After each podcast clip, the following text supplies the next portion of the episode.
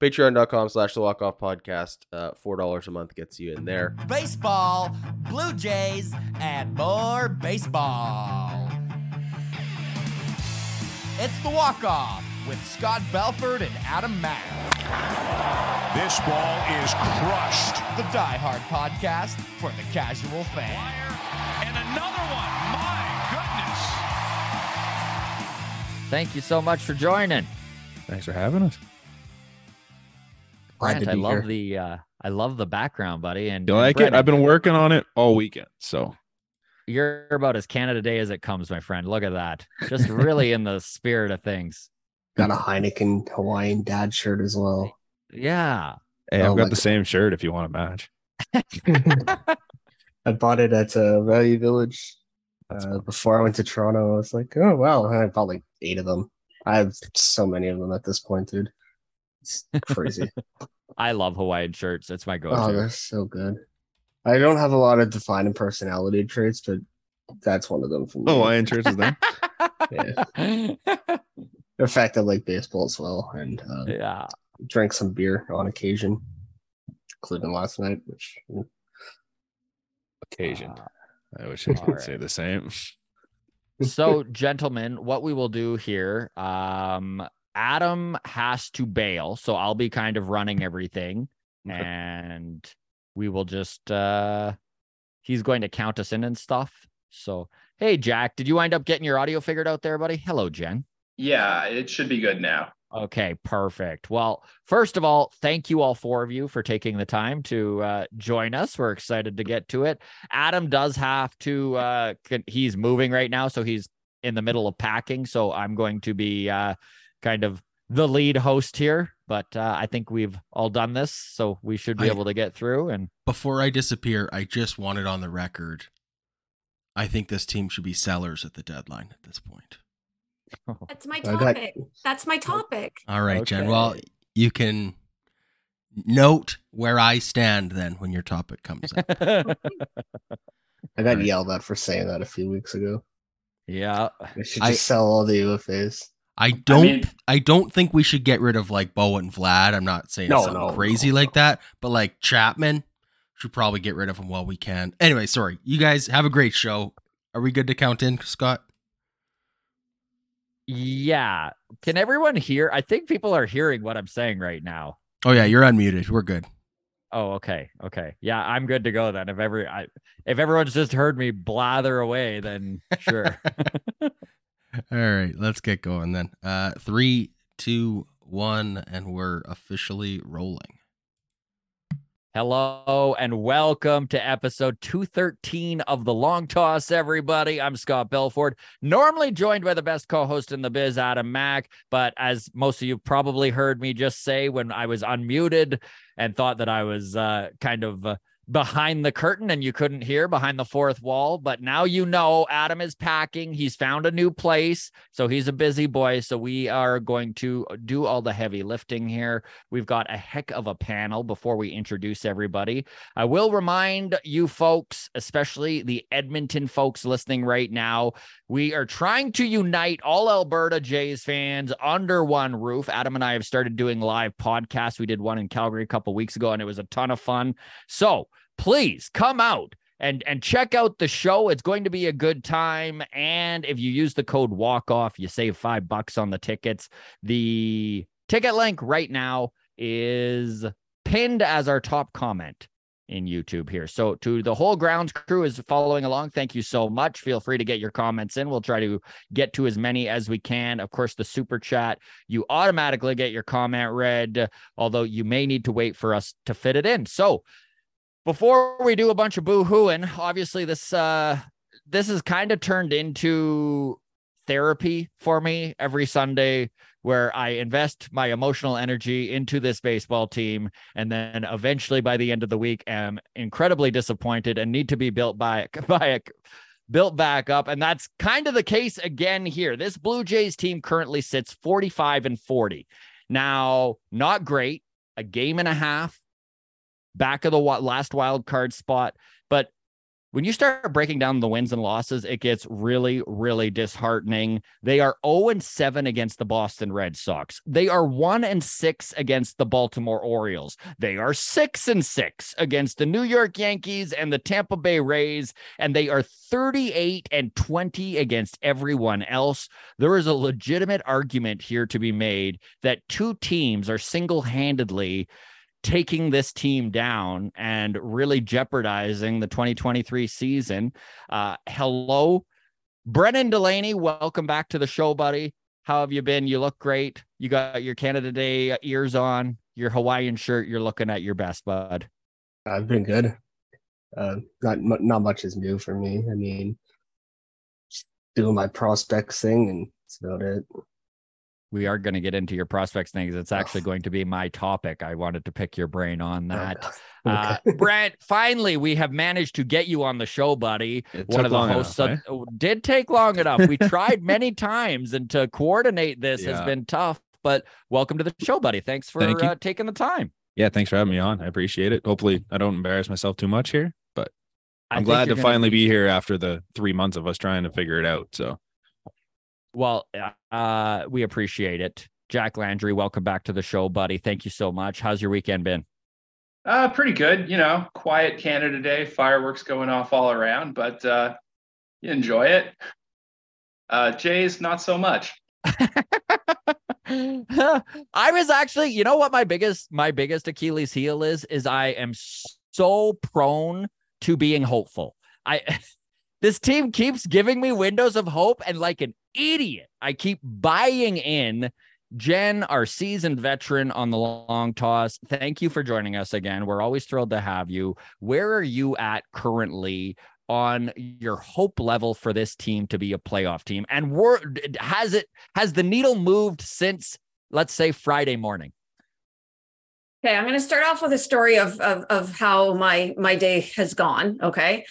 Um, so I live in a condo. I have a patio, and I foolishly left my patio furniture out on the balcony uncovered throughout the entire winter, um, with a construction site on the property next door.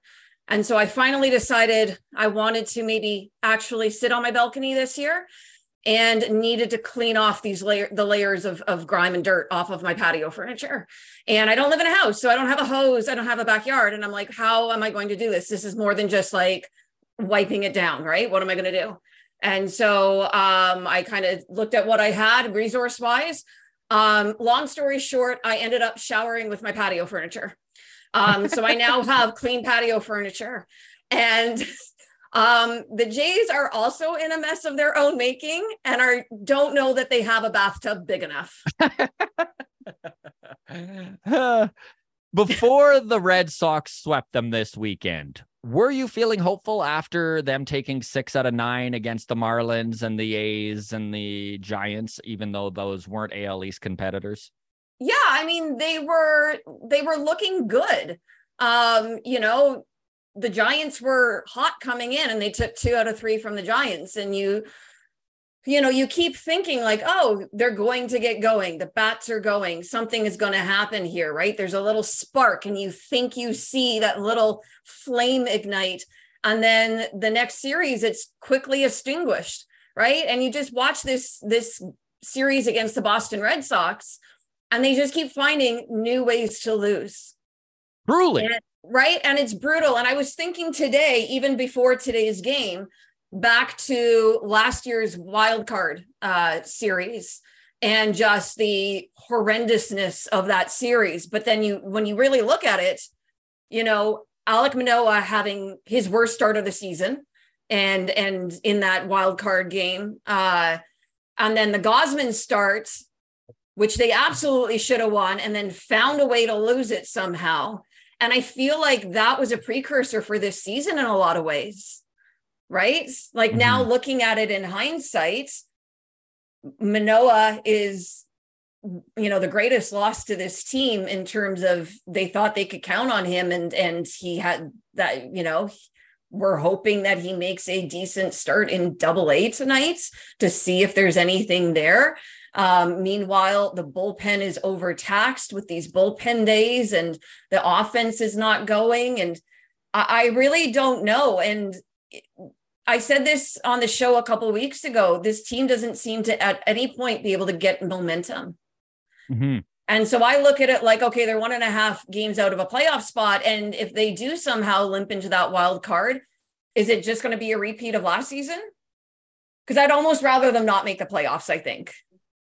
And this is where it's going to be really interesting because this team is good enough to truly sneak into the wild card. They absolutely are. In fact, they're even good enough to win that wild card. And what's terrifying, they might even be good enough to win the division series, which would mean that this front office has saved all their jobs. Like it's kind of a really weird spot that this team has found themselves in uh, for an organization who claimed their mantra for 2023 was going to be attention to detail to look after the small things. It's just nonstop missing the the details, right? Like if if you look at this this series against the Red Sox, gang, okay, and you start adding up little things like waving a guy when he shouldn't. And there were two two cha- two uh examples of that, right? Waving Bo and the mess up yesterday with him being thrown out, trying to tie the game in the bottom of the ninth. There was waving Bo after his double where he got threw out at second and scored the two runs.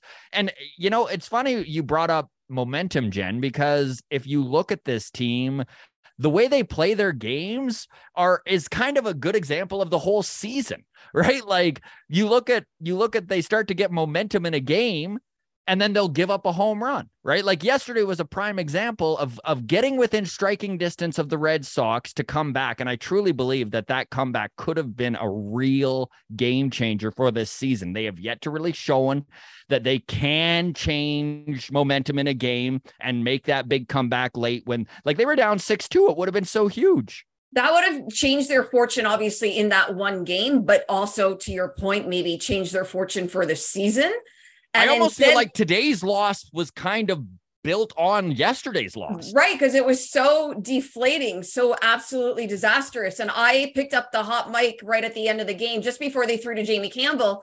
And you could hear, he wasn't on screen, but you could hear John Schneider say, I don't know what to say. Right. Like that was, that was picked up by a hot mic. And I thought, yep, that's exactly correct. Brent, what were your mm-hmm. thoughts on this this season series or uh, forget about the season series. Let's just let's just microcosm this to this weekend. I i don't love being negative all the time. This is the first series i've come into where like obviously things aren't going well. I to me i think this is the one that you don't like not winning against boston but i've said it time after time on our podcast. It's I don't really care about your record against the AL East teams. It all that matters at the end of the day is what your record looks like at the end of the year, 162 games right now, like, yeah, we had a bad series, but they also had an okay week. And every other team that's in the battle right now had a bad week. We're talking the Astros went three and three. The Angels, I don't know how they finished, but they were at two and four coming into today. The Yankees went three and three against Oakland and uh, St. Louis. The Orioles went two and four, and the Rays are probably what three and or four and two right now. I didn't see how they finished either, but no team is running away with this right now and we have eight, 76, 77 games left right now at this point. The Red Sox loss hurts. Sure. It was a bad series. Wipe it off, keep moving on. There's at some point, one of the teams in this battle has to find their game. Hopefully that's us. Jordan Romano has been a question mark the last couple weeks. Where are you at, Jack, on just how this team's bullpen is being utilized and the high leverage guys? Because we've watched a couple games be given up here. Uh, yeah, well, I, I know the bullpen is spread kind of thin right now, but it's kind of proven now that forcing Romano in a non-safe situation is not a winning strategy, right? I mean, he's a fantastic closer most of the time. I give him all the credit in the world for that. But using a closer in a high leverage, non-safe scenario, it's like running out of milk and subbing in orange juice in your cereal just because it's associated with breakfast. Like it's the dumbest thing. Romano, too, specifically, his numbers are staggering in the difference yeah. between his save save situation and his non-save situations. Like it's two completely different pitchers. It's ridiculous. Yeah, I think anyone, like even a casual fan, has noticed that it's just not working. And Mhm. and it's it's so weird, you know. If we were up one run in that situation, he would have come out there a different pitcher. And we can say that having seen it a million times, but I don't know what it I mean, it's mental. It can't be anything else. Brennan, you've been a big defender of Trevor Richards. This team would be screwed without him, wouldn't they? He's so good. I love Trevor Richards. Um, any role that you need him to pitch in, he does it. Right? You want him to open up the game, he can open up the game. You want him to come in medium leverage situations, he'll come in medium uh, leverage situations and do pretty well at it. Like he's kind of a reliever that bounces around between a three twenty ERA to about four. But at the end of the day, you know that Trevor Richards is going to get the job done, and that's why he's probably my favorite pitcher in the bullpen. As Brad Should he be higher leverage or should they or like this is this is the one thing with Trevor Richards that has been impression impressive that you touched on, right? Is that he has managed to any role they put him in succeed in. And I know that there were a lot of people calling for him to be DFA'd last year, even at the beginning of this season. It was Yep. happening. I remember that. yeah. So when and, and Brandt, you're not alone, buddy. I I mean, I think all of us, even the grounds crew in the chat here, can attest to the fact that there were times over the last two years Yeah. where our patience for Trevor Richards had run out. Yeah. Um. Mine never When it- wavered. no, when it when it when it comes to a strikeout guy, Brennan is is is Trevor Richards who you're going to when you need a K at this point? Yep. I think so. Um, the changeup is just insane. It's an 80 grade pitch, and even the fastball itself. Um, it's not like a plus pitch or anything, but th- it does have some really interesting properties. So, um, it has the second highest raise out of any pitch in um, you know, any fastball in the league. Um, I think it's like I don't know the exact amount, but it's it's up there. It's like three inches of raise. Um, so when he locates that, the changeup plays pretty well off of that and that's what we've seen this season. His success is because the fastball is being used well, and the changeup is just it's it's a reverse slider. That's what I call it. It bends down this way against lefties. As someone who's a right-handed thrown, it's just it's it's So such a good pitch. unhittable. It Uh, really he- is He unhittable. should be getting some more higher leverage too, though. because we've seen this from Trevor Richards before, right? Like we've seen stints of him be unhittable. I know Dalchmaris brings it up in chat here. He says Richards was the Jays' best reliever in July and August of 2022, a 1.7 ERA and a 0.7 WHIP. So my question to you, Brennan, is Trevor Richards for real? Is this the Trevor Richards we can expect going on out for the rest of the season? Relievers are just so hard to peg. Um, Just for whether this or not- season. Do you believe season, in him yeah, for yeah. 2023? Oh, Yeah? absolutely. Um, Jen, how uh, about you? Yeah, I agree. Yeah. Yeah. I think what we're seeing is is from this season is real and sustainable. Well, since So the since the third week onwards, he's shown no other reason to believe otherwise, right? Mm-hmm. Okay, so the fifth pitcher in this rotation is currently about to start in double A, right? Alek Manoah, New Hampshire Fisher Cats. We have been limping through with bullpen days. Trevor Richards, like Brennan mentioned, right? Whatever spot you put him in has kind of exceeded uh, our expectations. Bowden Francis has been phenomenal. The other guy that they got in the Rowdy Tellez tread with Milwaukee a couple years ago. Brandt, do you see this sustainable though? Like, at what point does this team need to fill this fifth starter hole? And do you expect them to do so before the trade deadline?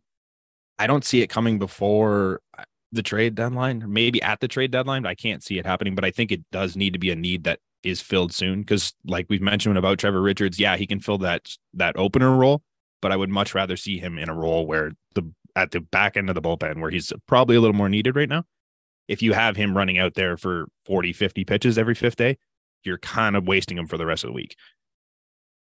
Does anyone here think Trevor Richards should be stretched out as that fifth starter? He's already hit 65 pitches. He's kind of regularly being put in into these situations where he's, you know, pitching three, four innings. is there an argument to be made, or is he just too valuable currently as this guy that they can use in any situation?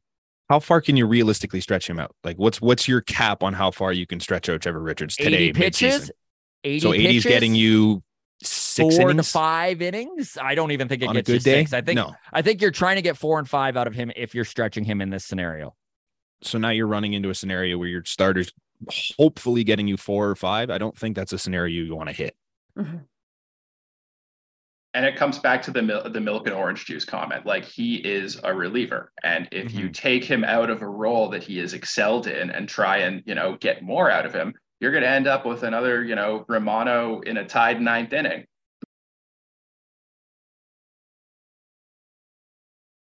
Yeah, I would say that this, I like, I, it's funny. I want more flow right now, but it's just when it comes to this fifth starter hole, like, how do we even fill the void? Because you, you look at this team and their prospects they have are either super valuable and you don't want to move them because you're sacrificing the future, or maybe they're too much of a long shot and teams don't want a bunch of lottery tickets and you can't fill that void. And then within, does anyone here think Hyun Jin Ryu could be an option? Like, wh- what can we expect out of him? Jack, I'm curious what your thoughts are on a guy. And listen, Hyun Jin Ryu has a track record. So that is one positive here. But how much can you depend on a guy that just went through Tommy John surgery? It's a lot to ask.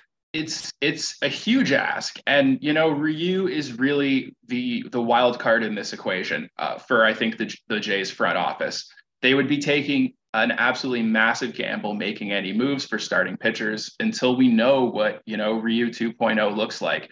And then there's the manoah variable. Like is he going to get his stuff back? So you have two uh two pitchers that you know can be great. You've seen them be great. Uh, you're paying them a good amount of money to be great. Um, so if you make a trade, you're not going to get much for either of these unproven right now guys. Uh, One of them coming off of major surgery and one of them just completely in the dumps. So you can't do much as a front office other than kind of wait it out and hope for the best. And I kind of think that's their only move right now. The, the Rangers Jen? kind of already set us off here, Yeah, though. go ahead, Sorry. Um, Go like ahead, Brian. the Rangers are already kind of jumping the gun on the trade deadline and bringing in probably one of the better relievers available. Whatever you think about him as a person, whatever, he's one of the better relievers available.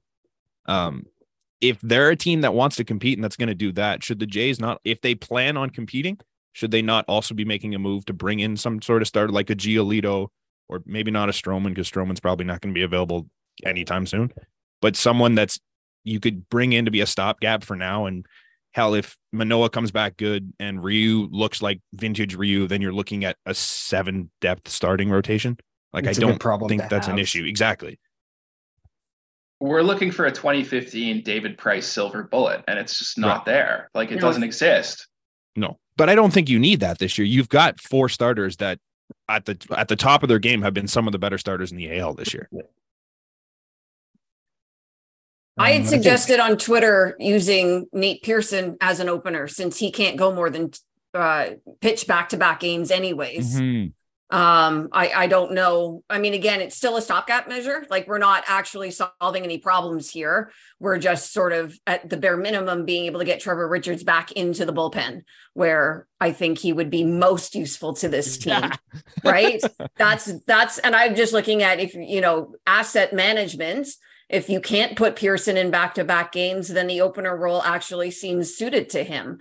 Um, you know, my, my concern is that they're going to look at both Manoah and Ryu and bet on one of them being able to step in and and fill that fifth starter spot.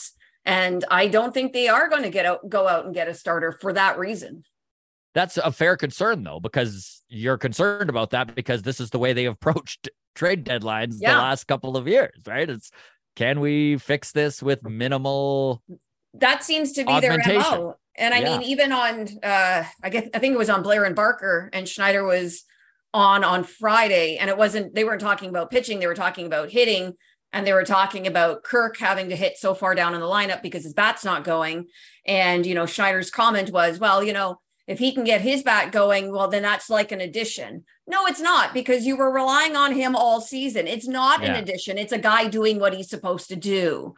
Right. And that's how I, I, I, but I think that's how this front office will look at Manoah and Ryu. Oh, if one of them can step in, it's like an addition. Listen, we have had some hitters get hot and who have managed to do the job in that cleanup spot, but there has really been nobody who has taken the job.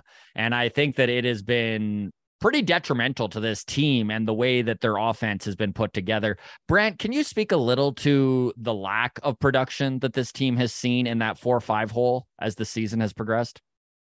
I wish I could. Um, like the, the numbers don't make any sense. They're all like they're hitting well as a team as long as there's no one on base. And there's nobody that's stepping up to be that four hitter because nobody can hit when it matters. And as individuals, their numbers all look at least above average to good, like at, at worst. But when you put the whole team together, it just they're not getting anything done and no one's stepping in to be that cleanup hitter that can drive in runs and do a job when they need to do it. it I don't know what it is, but it's just as a team, they haven't figured it out. Brennan, do you believe in clutch? Yep, I do. I don't think it's as important as some Derek Jeter fans believe, but no, I, I feel like you do need to be clutch to hit when runners are in scoring position or when your team needs runs. Um, again, would you like move Brent this batting order around? Like, what would you do to try and stimulate this offense a little bit? I, Is there a guy point, I don't would- even know. Right? Like Today, it- Currently- not- sorry, go No, ahead. okay. You go. I was going to say today, notwithstanding, Belt shouldn't be hitting third. no, not true. um, right? Uh, and you know, everybody keeps talking about or has mentioned that they do need a, a right-handed bat. Um, is it possible that if Seattle falls far enough out of it, they get back a certain a I certain brought it they up on take- Twitter. It's entirely possible. Will they he's take heating Adam up, Macco too. and cash? Yes. Teoscar's would- been like really good over the past few months. I think like he's always starts off really slow, but like it was like last season too. After June, he had like a 150 WRC plus or something. He's up to a 111 now, and he was down earlier, so he'd be a great it's- addition. and that's kind of that's kind of to Brandt's point there, Brennan, in that this team, if you individually take the players and look at their numbers, it's fine. But when you put it together, it has just been a, a pretty consistent problem for scoring runs. Any answers? Does is does anyone have a thought on like I, I guess my question to you four is when you watch this Jays team, is there any moment where you're like, why is he doing this? Why isn't this guy here? I mean, I They- missed the entire series. So. They- my they thought process there. On the broadcast today, they mentioned it, and I don't hate the idea given the way George Springer's hit at the top of the lineup right now. Would it hurt to move him down into like the three four spot and maybe see if he can stir up something while he's hot? See if he can do it. But on the flip side of that, George Springer has, I think it's like 78 plate appearances with runners in scoring position. He doesn't have an extra base hit. So I don't I don't know if he'd be the guy, but I'd love to give him the chance to see maybe that with the way he's hitting right now that he could turn turn on one with runners on, turn one run into three instead of hitting a solo shot to lead off the game. Yeah.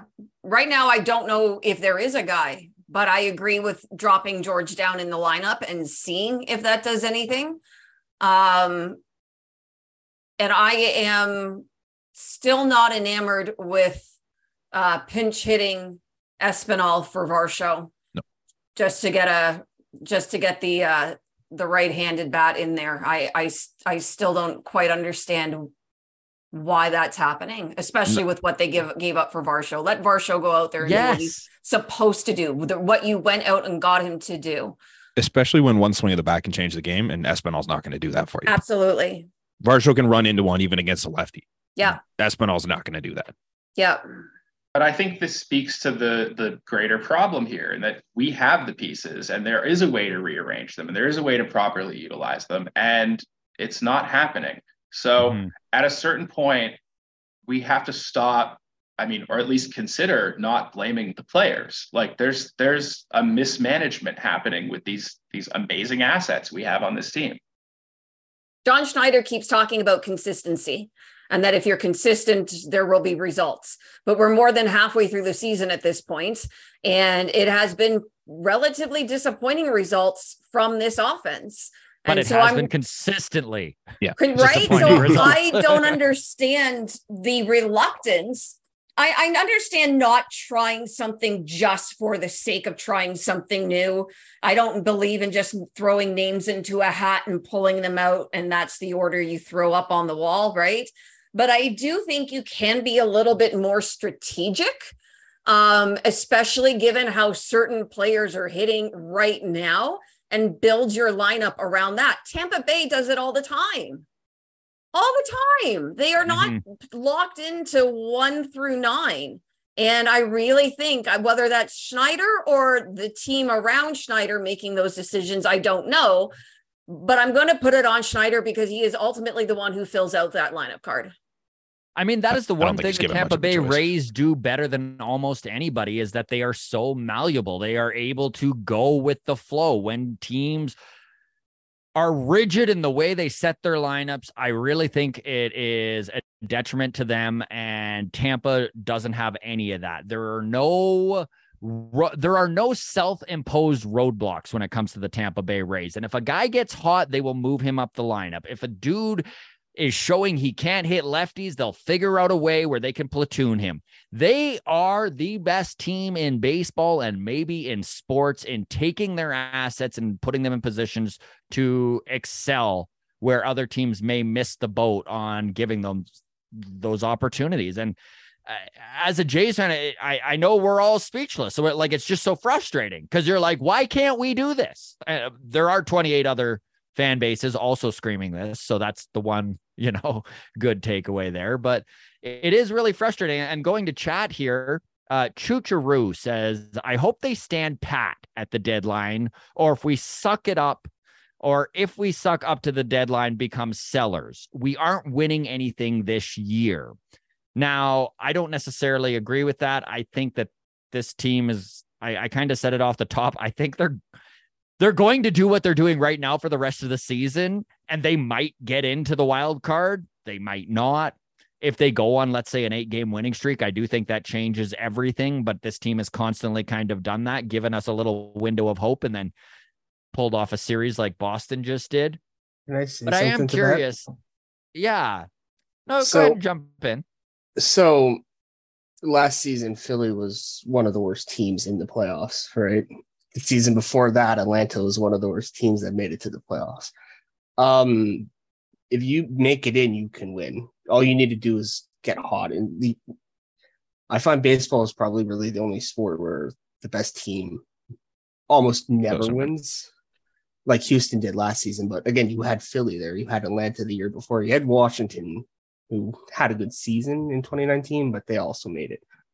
The So, Dodgers have been the best team in baseball for how long? And they've won one World Series over the course of the- that time. It was the one year where the 2 Mhm. best teams in the league Mhm. also made it to the finals because of Yeah. the COVID shorten. So I just I think your goal should be the wild card spot number three because you just avoid all of the AL Way you, you'll play you'll play uh the twins who are probably be better than record wise and then you'll play the probably the rangers and we all know the history of toronto kicking texas's butt in the playoffs but no i i, I feel like you should add maybe sell like sell off the the people that will be free agents at the end of the season but this is definitely a playoff team even if they haven't lived up to their um potential yet. Uh, That's just my personal opinion. Others may differ, but no, I, I think that they can win.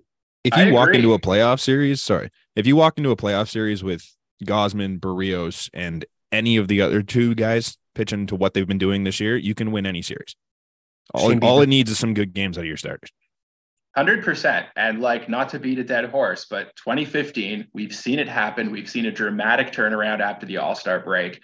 Um, you know, it's it's possible to just kind of sneak in, and once you're there, uh, all bets are off. I mean, I I agree with that, but Gausman had a great game in the wild card series last year. So yes, he it. Sure. eh, But our bullpen is a hell of a lot better than it was going into that wild card game last year. and I think absolutely, that's the but they're also getting pretty tired. Yeah, Sure. like remember who Sure. we put in after Gausman. Yeah. Mhm.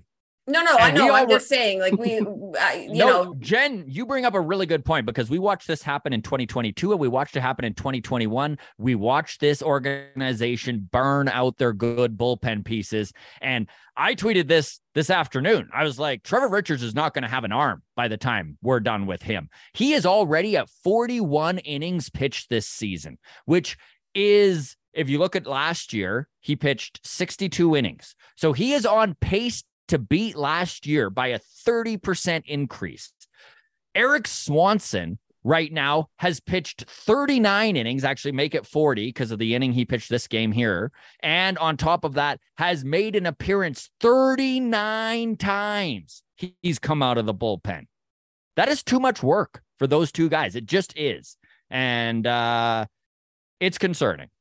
I Yeah, would that's- just. Oh, sorry. Go ahead. no, I was going to say that's my concern. And and since we're talking about it, this was my topic for tonight today's show, right? Will they Yeah. be buyers, sellers, or or stand pat? And I don't. They're not going to be sellers in the traditional sense because they like they or or in any sense, sorry, because as long as they can sniff a wild card spot, and with the increase in seasons season ticket prices going up next year, there's absolutely no way that this front office is going to pull the plug on this team. Even if you wanted to argue that they should, they're not going to. So yeah, that I really, feel the same way. right? That leaves being buyers or or standing pat. If they're buyers, who are they trading? Mhm. right? They don't have a lot of valuable assets uh, in the farm system to trade away. Are they going to trade off of the major league roster? Would they be willing to trade the contracts that are expiring? That would include a Matt Chapman. Are they going to do that? Does that make the team worse? Right. So I I think they might make a small move or two, but essentially stand pat. Similar to last year's with the Whit Merrifield, Yeah, I would Right. Mitch I- White I- stuff I- like that. I see All the same Whit thing, Merrifield, Grant. by Yeah. the way. All star Whit Merrifield. It was just Did he make it? yeah. Oh, He did. He, he, he Wow. All Star. So it was Bo and Whit. And, And Gausman. Vlad. Gausman. And Oh, is Go- is Gausman starting or is he just? uh I think he was just simply added. Is it Okay. Chappie on there? No. No. No. Who was Okay. The other third baseman that would have made it then? We'll, we'll get into this. This is Yeah, a topic. uh, like this is on the show notes, so we will talk all stars in just a second here. But let's finish up. Uh, the are they sellers? Are they buyers? Do they stand pat? And I know that there's a lot of talk in chat right now about should they rebuild? Like, should they completely tear this thing down? And I'm gonna, I and I, I could be biased on this because I'm just I'm old and have seen too many rebuilds that just don't work out. It is such a trying process as a fan and I'm not I'm not there with this team where I think that they truly need to tear the walls down. I think that there is a lot of good things happening on this Toronto Blue Blue Jays team and the pieces that they have in place. I think that they need maybe a retool and that's where I am interested in what you said Jen where you're like is this front office does this front office have the intestinal fortitude to trade their free agents and retool looking towards 2024 and i don't think they do. I think that that maybe should No. be the move that they go about but i don't know if they do. Jack when you look at this organization what do you think the best route forward looking at 2024 is? And do you think that the front office has it within them to to make the moves to do that Well, they've invested heavily um, in the hype machine for their core players. So I, I don't think a rebuild is at all possible. I, I, I just, there's been too much stock put in Vladdy being a generational player, even though Bo's clearly better, but whatever. Um, we are, you know, as Jen said, like we are in a position where we can't do a damn thing. The ticket prices are going up. They cannot Yeah. field they cannot field an objectively worse team next year and charge more money to see it. Um, it's just it doesn't make any sense, and they're in a bind here that you can really only get out of by trading up. So yeah, I think we could be seeing, you know, limited days of Matt Chapman on the Jays. That is interesting. And I would be I, everyone in chat, feel free to join in here on your thoughts on the Blue Jays moving Matt Chapman at the deadline here. Uh, Chris Lippingwell in the chat says, I think you guys are missing the elephant in the room right now. Base running and hitting with runners in scoring position has been terrible. Always blaming the pitchers, puts pressure on the chuckers. Um, Brandt, do you want to step on uh, talk a little bit about runners in scoring position and how much that has the la- the lack of doing so has affected this team? That's the whole issue this year, right? Like, Yeah, I, I don't know when we blame the pitchers, but realistically, the pitchers have been great. The starters have been phenomenal for the most part. The bullpen's been good. Even the guys that started like crap in the bullpen have been better as of late. But when it comes down to it, they just can't cash runs. And back to earlier, we just we don't really seem to have anybody that has the clutch factor. Like, is there anyone on this team right now that you see that you would expect to get a hit with a runner in scoring position? Personally, I don't have anyone. I I mean, Bo. I would expect Uh, Bo perhaps Bo? to put the bat on the ball, and other than him, Yeah. I there isn't somebody that I would want to be in that position and think, oh, this is the guy that I want here. Even Yeah. Bo, like Merrifield. Bo, like I haven't. Re- there hasn't really been a moment in a while where I've seen Bo do something big in a moment where it's tie game, runner on second, Bo drives him in with a double or hits a two run shot or something. There's not many as of late. There were a few earlier on in the season, but seems like nowadays there's not really anyone that's getting the job done. You know what we haven't had this season that we have had in previous seasons is a Chris Colabello type player, a guy who just kind of Just comes gets out done. of nowhere and just gets it done. Uh, The- is a big bat in the middle of the order that maybe you didn't have to pay a bunch of money for, but just gets the job done. I don't The- know. The 2021 Lourdes Gurriel. Gurriel. Oh, I thought you were saying we needed someone that did steroids. we also need that. In my head too. I'm really glad, Jack, you ran through my read through my subtleties. I didn't want that to be lost on everyone. Yes, no, but I mean, you're eh, yeah. Can we have someone who can sneak under the radar as a cheater and just kind of get us there? And just, Yeah, Bijou? peak peak at 35 and do a bunch of ads for booster juice. yeah, yeah. okay, let's talk all stars. Um, not a starter amongst the Blue Jays. Does this bother anybody? Nah, nah. Or you know, we have great pitchers, but we don't have like top tier pitchers right now. I yeah, and I mean, Bo Bichette probably should have beat Corey Seager out. I mean, Corey Seager played about 60% of the games that Bo did, but Uh-huh. fan voting's fan voting. Brandt, do you begrudge? I think we Rangers pissed the world fans? off. yeah, Yeah, and I think that's all that. that happened.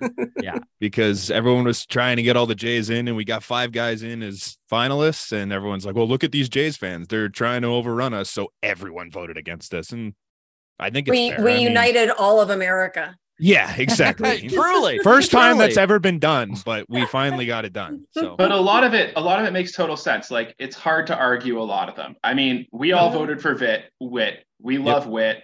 Did anyone really think Whit deserved to be a starter over Marcus Semien? Like Yes. No. that's that's bananas. Okay, did Bo get snubbed? I don't know. yes, You could, well, Yes. maybe uh, you could argue Bichette over Seager pretty easily on hitting stats and just presence for his team this season. But like Seager has 150 fewer at bats. He's not far behind Bo in like all of the stats. So I get it, you know, but I'm looking at this as like a Mario Lemieux season, you know, he he could have amazing numbers. Um, and his season was shortened. So you have to give him the benefit of the doubt. Mhm. I'm not saying he 100% think- deserves it over Bo, but there is an argument. I think those arguments make sense for like the end of the season awards and stuff like that. But when you're only looking at half a season and you've played sixty percent of half of that season, it's tougher to me to try and give that guy the nod. Personally, the numbers are comparable, but Bo's been doing it day in and day out. Yeah, and longer track record. Of Yeah. it. No, that's completely fair. But I mean, yeah, definitely not Whit over Semien. No, none of the other ones would have No. made sense. No, I didn't vote once uh because I just don't care enough to be completely honest. It's it's uh it's it's fun For the kids. yeah. Uh, but other than other than Bo, not a single J did deserve to be Right. a, a starting player. So I'm absolutely fine that you know all of the United States decided to outvote Canada. I even I mean, think it was that kind of deserved, to be honest. Pardon? We it was kind of deserved. They Yeah. not gonna lie. people got real cocky about voting in all the finalists. It was Yeah. kind of getting a little ridiculous. Yeah. Um, even with Vladdy, I love the way MLB kind of handled Vladdy because he is the face of the Blue Jays, whether he has uh, performed to where we thought he would at this point in his career or not is irrelevant. He is the face of this team, and he is probably the best known player on the Blue Jays. And I kind of love that he's not on the All Star team, but they have wedged him into the home run derby, and he is going to be a part of the celebration, and he is going to be representing Toronto and and be that recognizable face. Uh, Brennan, do you like that Vladdy's in the home run derby? Oh, I think it's fun. Man. That was a great time. That was my favorite home run derby in 2019. So uh, I think that's the last time I actually watched one. But uh, no, it's it's great that he's in there. It's it's fun to watch for the kids, especially. It's fun when you have a J in there as well, and even even getting in as a reserve, which he did, is also Yeah. pretty good. Like he's still Oh, having a good season. Yeah. Yeah. but he, It's I, just not what you expect. I don't think he's generational. I'm. It sucks to say, but it's been five years now. He is someone who will probably be a perennial All Star, but I don't think he's going to be like generational. It's just it's sad to say, but I am happy he's in the home run derby. To answer the question, Brennan, do you think Bo's generational? he's one step below generational. And his defense was a little bit better. It's getting better. In fairness, he has the tools. Like Significantly upgraded. he does have the tools to be at worst an average defender. It was to me, it was more just his internal clock was not good. But like few seasons, it's a lot better this year. He's not making nearly as many errors. He's calmer when throwing the ball over to Vlad, who also makes great stretches. But uh, I'd, I'd say he's one step below generational. Jack, do you Franchise like the home run derby? I love the home run derby. I I think it's. Oh, sorry, did you say Jen? Jack, I said you nailed it, buddy. You were Okay. I love it. I think it's great for the game. I think it it attracts young fans specifically. I mean, I remember when I was a kid, we'd watch the home run derby and then we wouldn't watch the actual all-star game. Like Yeah. no one would give a shit. I think it is um potentially problematic for for the arms of players involved you know i i, I Yeah. mean i know players often do not want to participate because of the risk but I mean, for Batty, uh, for Vladdy, yeah, this is just extended BP and he could use it. So I'm fine with that. Quick correction here too. Vladdy is on the All-Star team as an alternate. I know I said he wasn't. Sorry. They announced the alternates here, everybody, while we were doing the show, and I'm trying to do both host and it. So my apologies. But yes, Vladdy is an alternate on the team. Uh, Jen, I know we've talked about this before, but do you like the the home run derby? And is there anything within the All-Star break that you would change to make it more enjoyable? I think the home run derby is a ton of fun. Um, Right? and it's really it's really the only skill I think that they can showcase without there being an even bigger risk of injury. Mhm. Right? Like I do like the NBA skills competition. I think that's a ton of fun. And I would love to see at the uh, Major League Baseball All-Star break, I would love to see like, you know, a stolen base challenge. I would love to see, you know, like things like that. The But bunt, the bunt derby that they do in Japan. The Bunt derby, derby in Japan, yeah. yeah, like there's so many things th- that I think they could do, but I think the risk of injury is so much higher that the home run derby is the one thing that they can do to showcase a player's like one talent and and kind of make it exciting. So I don't know if they could figure out a way to insert some of these other skills into some sort of competition, that would be my way of improving it. That would be so fun, I think. I love too that Mookie Betts is in this year's home run derby. I love little guys hitting bombs. I'm pretty pumped about that. Uh Brent, do you have any favorite home run derby moments? Like they looking back on the home run derby, is there any that stood out to you? There's not many that beat the Josh Hamilton home run derby for me. I don't know why. I just remember that he didn't even end up winning it, but like the run that he went on back in the old Mhm. format too, where he just hit everything for every round except the last one was incredible. Um, Obviously, the Vlad one's cool. I'm a big Bryce Harper guy, so watching Bryce win it with his dad was also super cool. Yeah. Um, I don't know. I think the That's one home thing run they've actually done a pretty good moments. job of, eh? With the home run Yeah. derby, is there have been those moments. Like even Yeah. last year with Pujols was cool. Mhm. Oh. Yeah. I would Pujols and J Rod, like both in that derby, and like seeing them Mhm. both go at it, kind of was really cool. I don't. I I think they should just do this derby for stuff like that. Like I don't care if you're in the All Star game. Like if you can stand up there and be Pete Alonso and be an absolute lunatic and mash homers and look like a meathead the rest of the time, that's fine. but he makes the derby so much more fun just by doing stupid stuff like that. Or you have uh, Bryce's dad throwing him stuff like that, where he's throwing him cutters and he's still hitting them 500 feet. Like stuff like that is is what makes the derby more fun. I think that should be a thing every year. Couldn't agree more. Anyone have anything to add on the home run derby here before I go to chat? I will just say, as as a millennial, a '90s kid, I mean, nothing. When I think of home run derby, the first thought that will always come to mind is 1998, Ken Griffey Jr. And Slugfest. and and you know, like there's something about I know that was kind of the steroid era of baseball, and it's tainted in everyone's memories, but like that was that was just pure showmanship, and Mhm. I would love to see that that style of baseball, uh, you know, showmanship return. Jack, we're about the same age. And I honestly, 1998's home run derby, like I was 16 and I remember how captivated I was. Like, just like I remember bouncing around my living room, just like, this is crazy. So if they, if they, they have something with the home run derby, and I do love the idea of what Jen touched on of like showcasing, you know, some other skills would be pretty darn cool. I know they showed Ronald Acuna Jr. This was just this isn't even a skills thing or anything, but they just showed him in foul territory casually throw a ball into left field from the other side of the the diamond and it was just so crazy to see and I'm like how far could he throw like if like if you get if you get Acuna uh, like a running start and just see the distance that would be such a cool Was it Like- uh, J- like a home run derby JBJ? with arms. Yeah, was it JBJ that threw the one over center field? Like yes back when he was in JBJ Boston? from behind home plate that was a Mhm. few years ago that was Mhm. crazy yeah Stu- guys like that that you don't really think of until they do something cool like that. And you're like, whoa, that's just ridiculous. Like watching Vlad in warmups when he'll throw balls up to the 500, and people are like, oh, that can't be that hard. That's so far to Yeah. throw balls up that far, and like what he can do is just ridiculous. To see those type of talents from those guys, it's insane.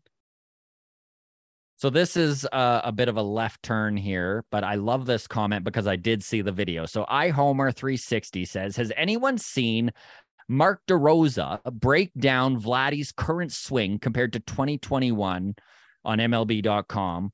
It's pretty devastating." And I don't know, did did any of you foresee this by chance?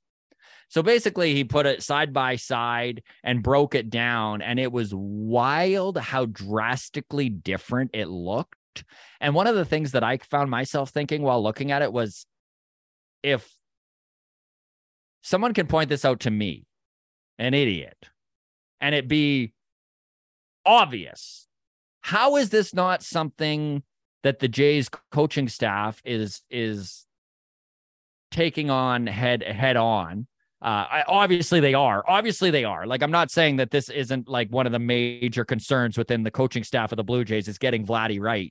But when you look at his compared swings and it's so drastically different, eh, how do you go about fixing that? Like at this point, is the I know we talked about this last week, and I don't want to to get too into it, uh, but Jen, I know you kind of touched on it last week. Is there a coach on the hot seat at this point? Like, is are we getting to the point where we could possibly see Dave Hudgens or, or somebody like that sacrificially fired? So I haven't seen the video, but if the difference is so drastic, my question would be why? What led to those changes? Was it the coaching staff who had To to begin with. develop those changes? right? See, I because that's a I, don't question. I don't understand otherwise why a player in an off season or would would decide to change their swing or change their stance, right? So it's possible that it's the it was under the coach's tutelage that he changed it. So my first question is why, right? Hmm. Mhm. How did he why did he change it? Um, and if that has anything to do with the coaching staff, then that might explain why, you know, even though you, an idiot, can understand what's going on. they haven't changed it yet, right? Because for whatever reason, they think it will pay dividends if he's consistent with it. I'm just speculating at this point, obviously, right? right? Um, but I've been saying for a while that I do think uh, a coach could absolutely be on the hot seat. This has been a disappointing season um particularly like from the offense point of view this has been a very disappointing season you can't fire schneider uh, whether or not he deserves to be is a different story, but you yeah. can't fire Schneider this season. Uh, maybe in the offseason if things really go sideways. Um, but if you wanted to send a message or you wanted a new voice in there, then it has to be the coaching staff right now, right? It would have to be a member of the coaching staff. Mm-hmm. And I've advocated for that. I keep using the, the the analogy of a therapist, right? You get what you can from a person, you learn everything you can, and then it's not that they they're no longer good, it's that you've learned everything you can from that person and you now need a new voice in your ear. I think the question kind of gets muddled a little bit when it comes to guys like Vlad or Bo or some guys like that, because I don't know if you know, but Vlad's dad was a pretty good hitter himself. So mm-hmm. when he mm-hmm. goes home and he listens to guys like him who are telling him to do something, I don't know if you take in from very many other people on trying to make changes to your swing. If it your dad, who is currently a Hall of Famer, is telling you to do something, I probably personally I would probably stick that route. And then I don't this know if is, you can get anything on your coach. His uncle this works is, with him a lot too. This right. is and this is the other thing, right?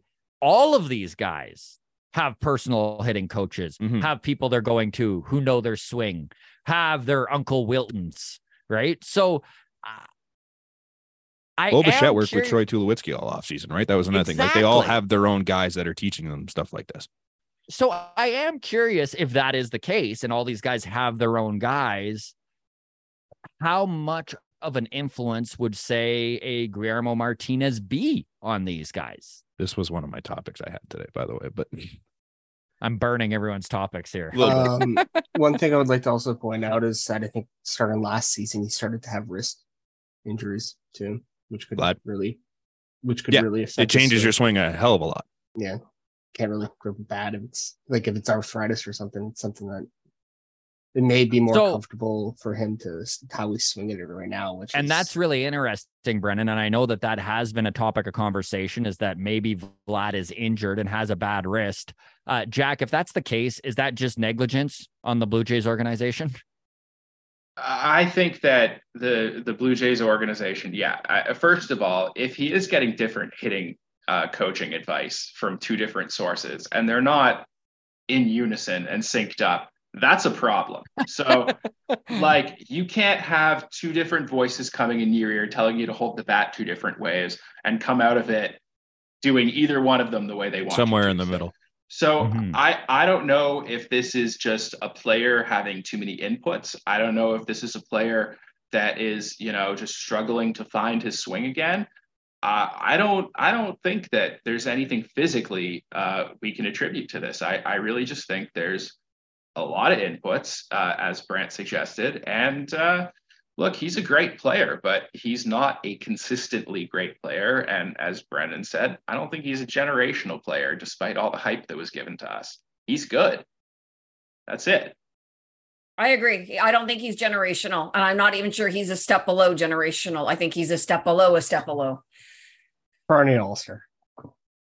Okay. We're going to go around the horn here. And just a yes or no answer. Does Vladdy hit another 40 home run season, Brandt? I think so. I think Brennan. if he changes launch angle, he's hammering balls. I think he could. I think so. Yeah. Jack? Yes, in pinstripes. Oh, never. Panava. Jen. Yeah, I think so. He hits the ball hard. So yeah, if yeah. he can figure out that swing, I don't see why he can't have another 40 home run season. Mm-hmm. He's what 97th percentile in maximum X velocity or average X velocity too. Like both of them are 95 or higher right now. Yeah. Like he's still hammering the ball right now. He just can't get it in the air. Mashes it on the ground. Yeah. To to speak on a little bit of the many different voices in some of these guys' ears. Uh, brings up a really good point here. He says that that came out in the Anthony Telford interview with the walk off. So we talked to Anthony Telford, who was uh, the hitting coach, or sorry, the pitching coach of Nate Pearson. And runs a complex in Florida where guys come and work with him. And he kind of mentioned, he says, MLB coaches are constantly tinkering with pitchers and hitters, and sometimes the players should not change. And the reason he was saying they're constantly tinkering is that they want to take credit for success, right? Because it, it does help their profiles moving forward as a hitting coach or even a special instructional uh, guy who gets hired, right? A, a consultant of types. I guess there's no real I'm not throwing this to anyone. I more just brought this up as like, yeah, like there there's a lot of guys who have a lot of people in their ears and there's a lot of ulterior motives maybe beyond just trying to get a guy right. Um anyone want to touch on that before we move completely to the next topic? I just think anyone wants to be the guy that said, "Yeah, I helped Aaron Judge hit 63 homers last year." Like it it it gives you a job probably if you're the one that said, "Look what I did for Judge, I can do that for your team." So I, I think everyone's going to be trying probably. to make their like without a doubt, likely. right? That Yeah. gives yeah. I, I think, and to draw from a different sport here, if you look at what happened a few years ago with the Toronto Raptors, um, everyone knows the name of of of the person that was working on Kawhi Leonard's knee and keeping him, you know, healthy throughout the season. Great example, Jack. So that's yeah, you can you can earn a lot of fame from just being the person that you know keeps an athlete healthy and successful, and uh, that certainly pre- set a precedent in this town. It did. It did. Uh okay, well we'll we'll go around the horn one more time here. Uh do you think again, established Vladdy to everyone here not quite that generational level. Very good ball player obviously. Does anyone think he'll hit 50 home runs? We don't even need to go around the horn. Feel free to speak up if you think 50 is a possibility. I think I'm out on 50. I I think 48 is probably going to be his career high. I hope I'm wrong, but anyone feel 50 is a, a possibility? It is. Uh, uh, Jose Bautista, for instance, like look at a player like that, that, you know, he got to, you know, his autumn years in his career and was suddenly at his prime. It can happen. It's rare, but it happens. if he changes his entire approach and he isn't trying to get on base or trying to work counts and do it stuff like that, and he's just going for homers, the guy could probably hit 65. Like if we're being Yeah. if we're being honest, he's got the power to do it, but he's got to commit to trying to be a homer guy. I don't know if you want him to do that, but he could be a guy that could hit 50, 60 homers, and I wouldn't bat an eye. So we'll leave this topic on this. New Brunswick, Canada guy says at this point, I think Vlad is not as good as Carlos Delgado was for the Jays, which, I mean, It's long probably the time. biggest, the biggest Hall of Fame snub out there, Carlos Delgado. So like, still pretty darn good, right? Not a Hall of Famer though. Not a Hall of Famer though. Nope. Okay.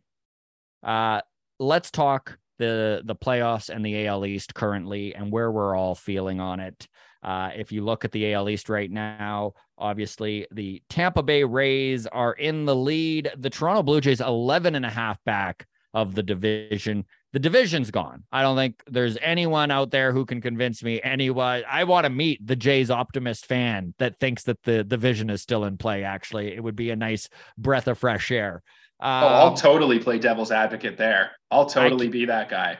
I can't try. wait, Jack. And I'm pessimistic as hell. So this will be okay. The Orioles are six back of the Rays and uh, five and a half ahead of the Jays.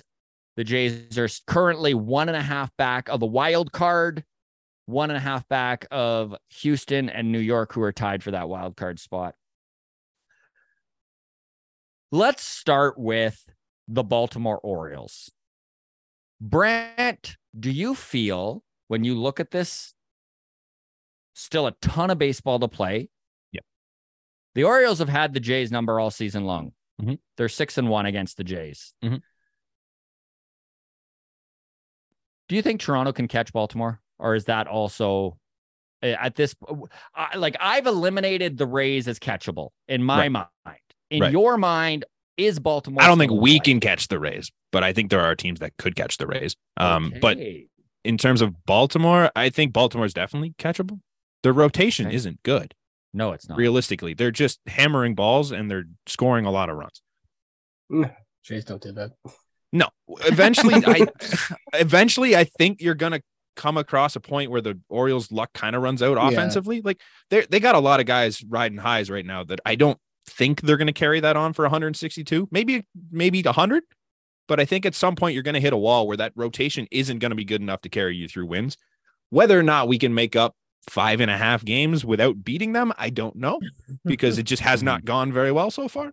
But if you go on a run against the if we sweep the Orioles in our next series against them, we're if if it stays the way it is until that point, that puts us two and a half back, and you're looking at a good good run for the back half. Jenn,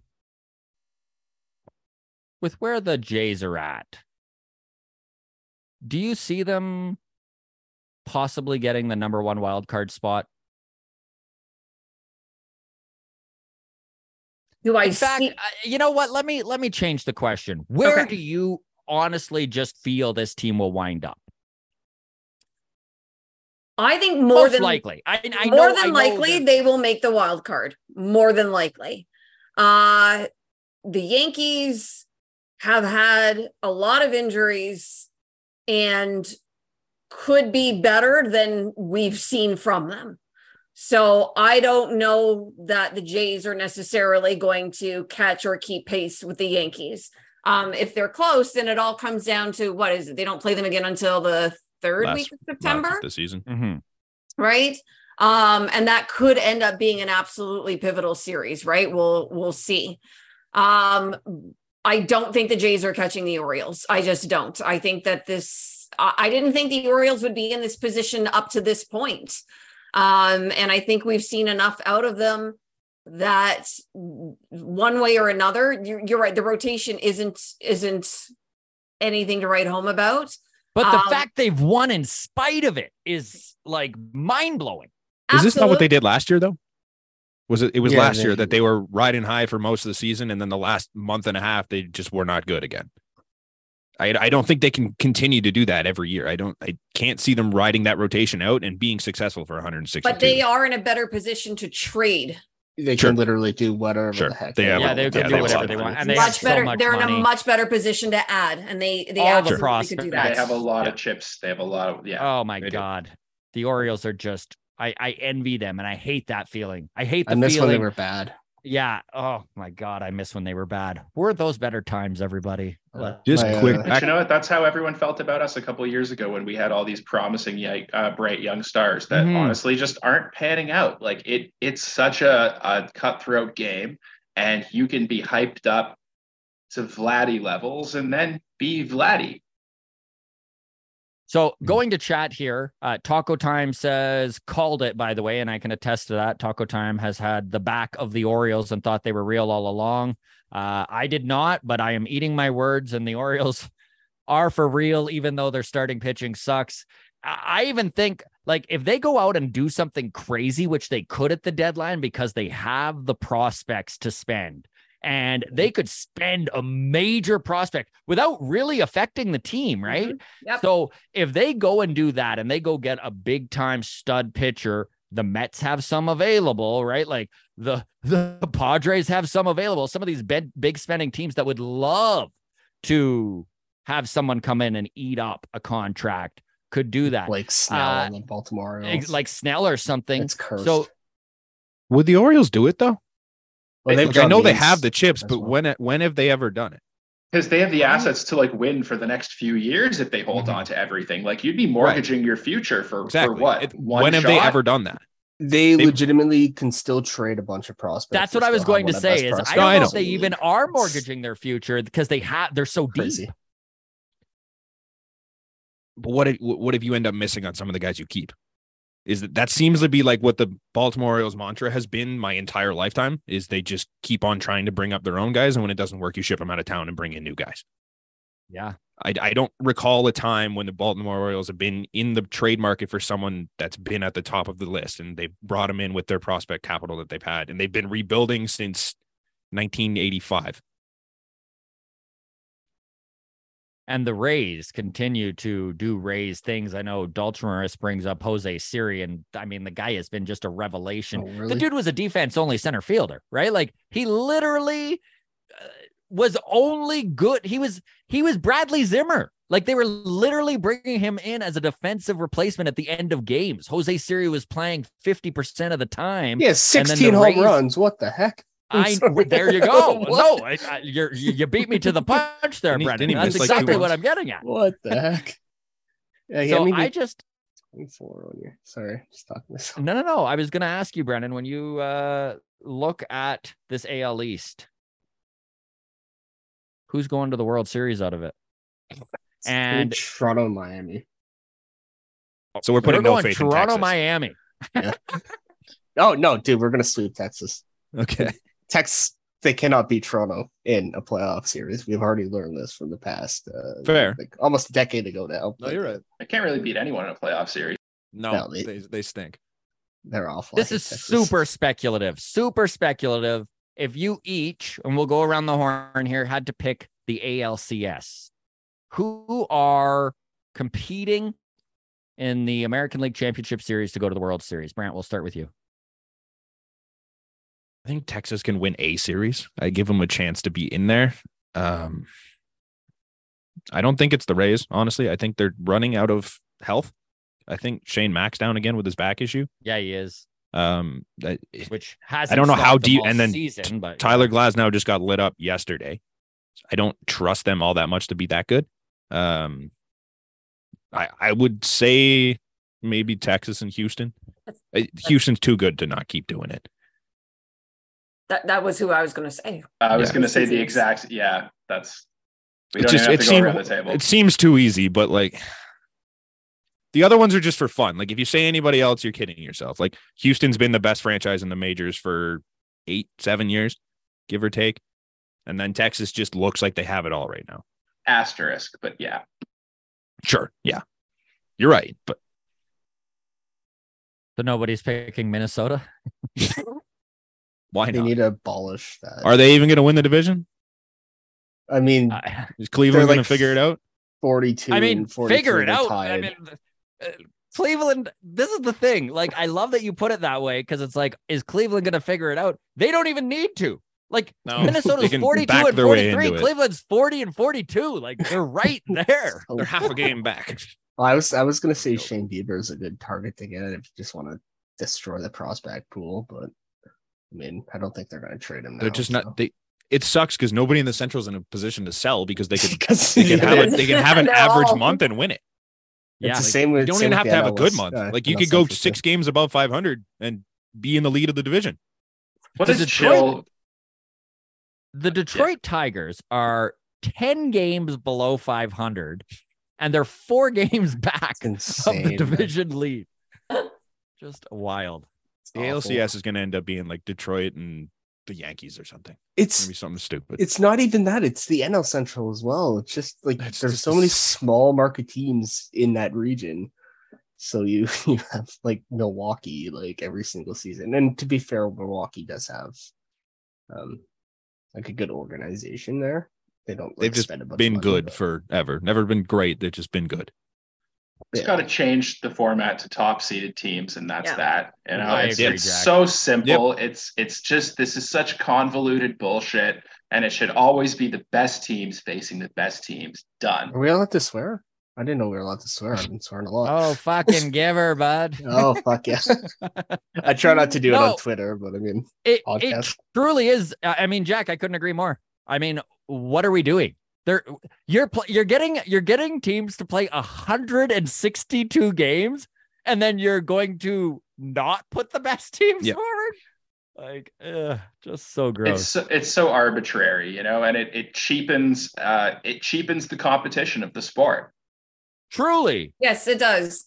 And, and it, it would require a commissioner who actually cares about the integrity of the sport. he doesn't even No, like the we don't have that. we you mean the guy have who called the. World Series trophy a piece of metal doesn't care about our sport? Is that what you're telling me? I'm not even mad at Houston. Look, if you're not cheating, you're not trying at this point. Right. Yeah. All the they- power they- to you. They they cheated. They got caught. The punishment was not nearly enough. They lost what, like a first round pick? Yeah, that's gonna that's gonna stop the Houston Astros.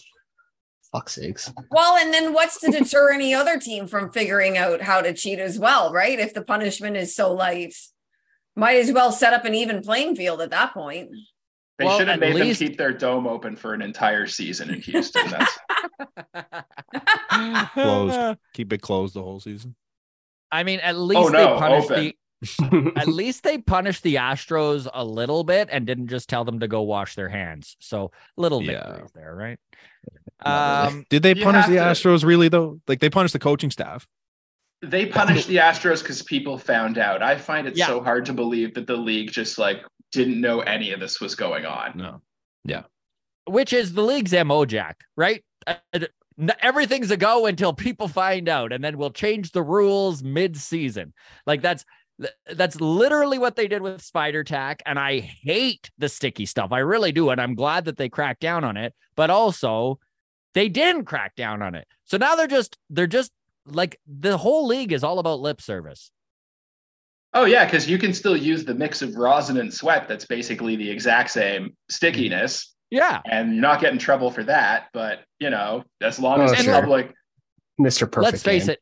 This is a problem that could have been solved so quickly and so easily had they just tacked the balls. Just just pre-tack it. This is the ball every single freaking team is using. Away we go. Problem solved. A uniform solution for the whole league would solve every problem that we have. It doesn't even have to just be tacked up balls. Like if you give them one thing that everyone can use if they want to, yes. every player solves all lines the up. problems. Every player lines up for a steroid injection in the butt. Bring back steroids. That's my hot take of the day. Yeah, but They're like- mandate them. Mandate yeah, them. that's right. These steroids aren't increasing the Not spin optional, on my mandatory. curveball at all. Yeah. uh, okay. We are going to move along here and start getting. You know what? I think we do have time to because I was going to do this last Shohei topic as if we have time, and I think we're going to have time. So let's talk Shohei Ohtani a little bit because the guy is. I mean, at this point, I think he's arguably the greatest ball player of all time, and he's definitely the greatest ball t- player I've ever seen. Uh, the guy is. So I was going over the numbers, and so before I say any of this, I do want to just state that it is, in my opinion, more unlikely that he does any of these than it is likely he does any of it. But it is insane that we're able to, at the halfway point of a season, talk about the fact that Shohei could do the following things. He could win the Triple Crown. He could be the American League leader in home runs with 63, beating Aaron Judge's record just made last year. He could lead Major League Baseball in strikeouts, and he could win a Cy Young. Again, I know that uh, it's unlikely he does all of this, but the fact there's a guy that we're talking about doing any of them is pretty insane. Brandt, do you want to jump in and and Can, can we say thoughts on anything with Shohei? Shohei is unlikely anymore? He had a home run today too. Of course he- Everything he's done so far is like, oh, it's unlikely that he does both. It's unlikely that he becomes a great hitter. It's unlikely that he he he stays healthy. He's done it all, like all the way along. I used to be a big Shohei naysayer, and I'm like, I'm well Yeah. off of that at this point. yeah, But you mentioned he could win the triple crown. He could win both triple crowns. Like he has like a legitimate wild. shot to win the hitting and pitching tri- triple crown this year. It's ridiculous. the fact he could lead the league in strikeouts. Like he could lead the league in strikeouts. and He's running away with the home runs. Like Uh, it's I, I use this analysis as well. Okay, so you know how sorry, Brent. Auston Matthews scored 60 goals last season. Was he unanimous Hart? Nick David's like, oh, I'm petty. I'm going to score 63, and that's what I feel like with Shohei. That's what Shohei Shohei's doing right now. Yeah, you're It's right. like okay, so he's gonna he's gonna hit 60 home runs. I'm gonna hit 60, whatever, 69 or something, maybe 70. Let's go. That'd be And cool. you know, for all the hype about Vladdy, like this is the generational talent. This is Yes. no one can no one can debate. There's no argument. I would look, I was sour when he got the MVP nod Yeah, over Vladdy. me too. I was I was not happy about that. And I realized that, you know, like there's there's merit for both to be selected, but like we're way past that. Okay. I'm not a whiner about that anymore. Like Mhm. we're talking Babe Ruth comparisons. They got the Tungsten O'Doyle arm memes about him.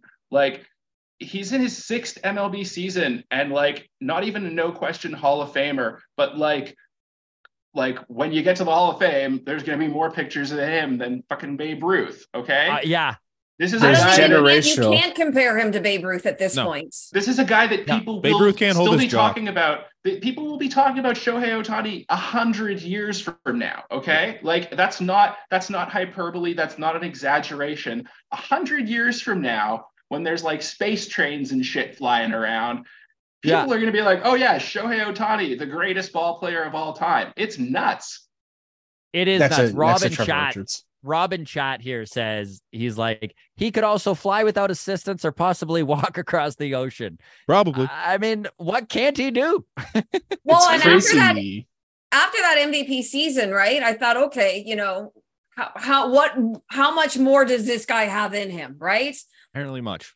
And and Much, we much have no idea where that ceiling is. He just keeps raising it all on his own and we've we've run out of superlatives to to describe this guy. It's absolutely unbelievable. What's what's even more unbelievable is that before he joined the MLB, you know, you could argue that the Angels had the best player Yeah. Mhm. say of that. all time already, Mhm. and then they went out and got this guy. Watching I him the other even- week, like watching him the other week leave the game with some some soreness and then s- uh, off the mound and then stay in the game as the DH and still take at bats.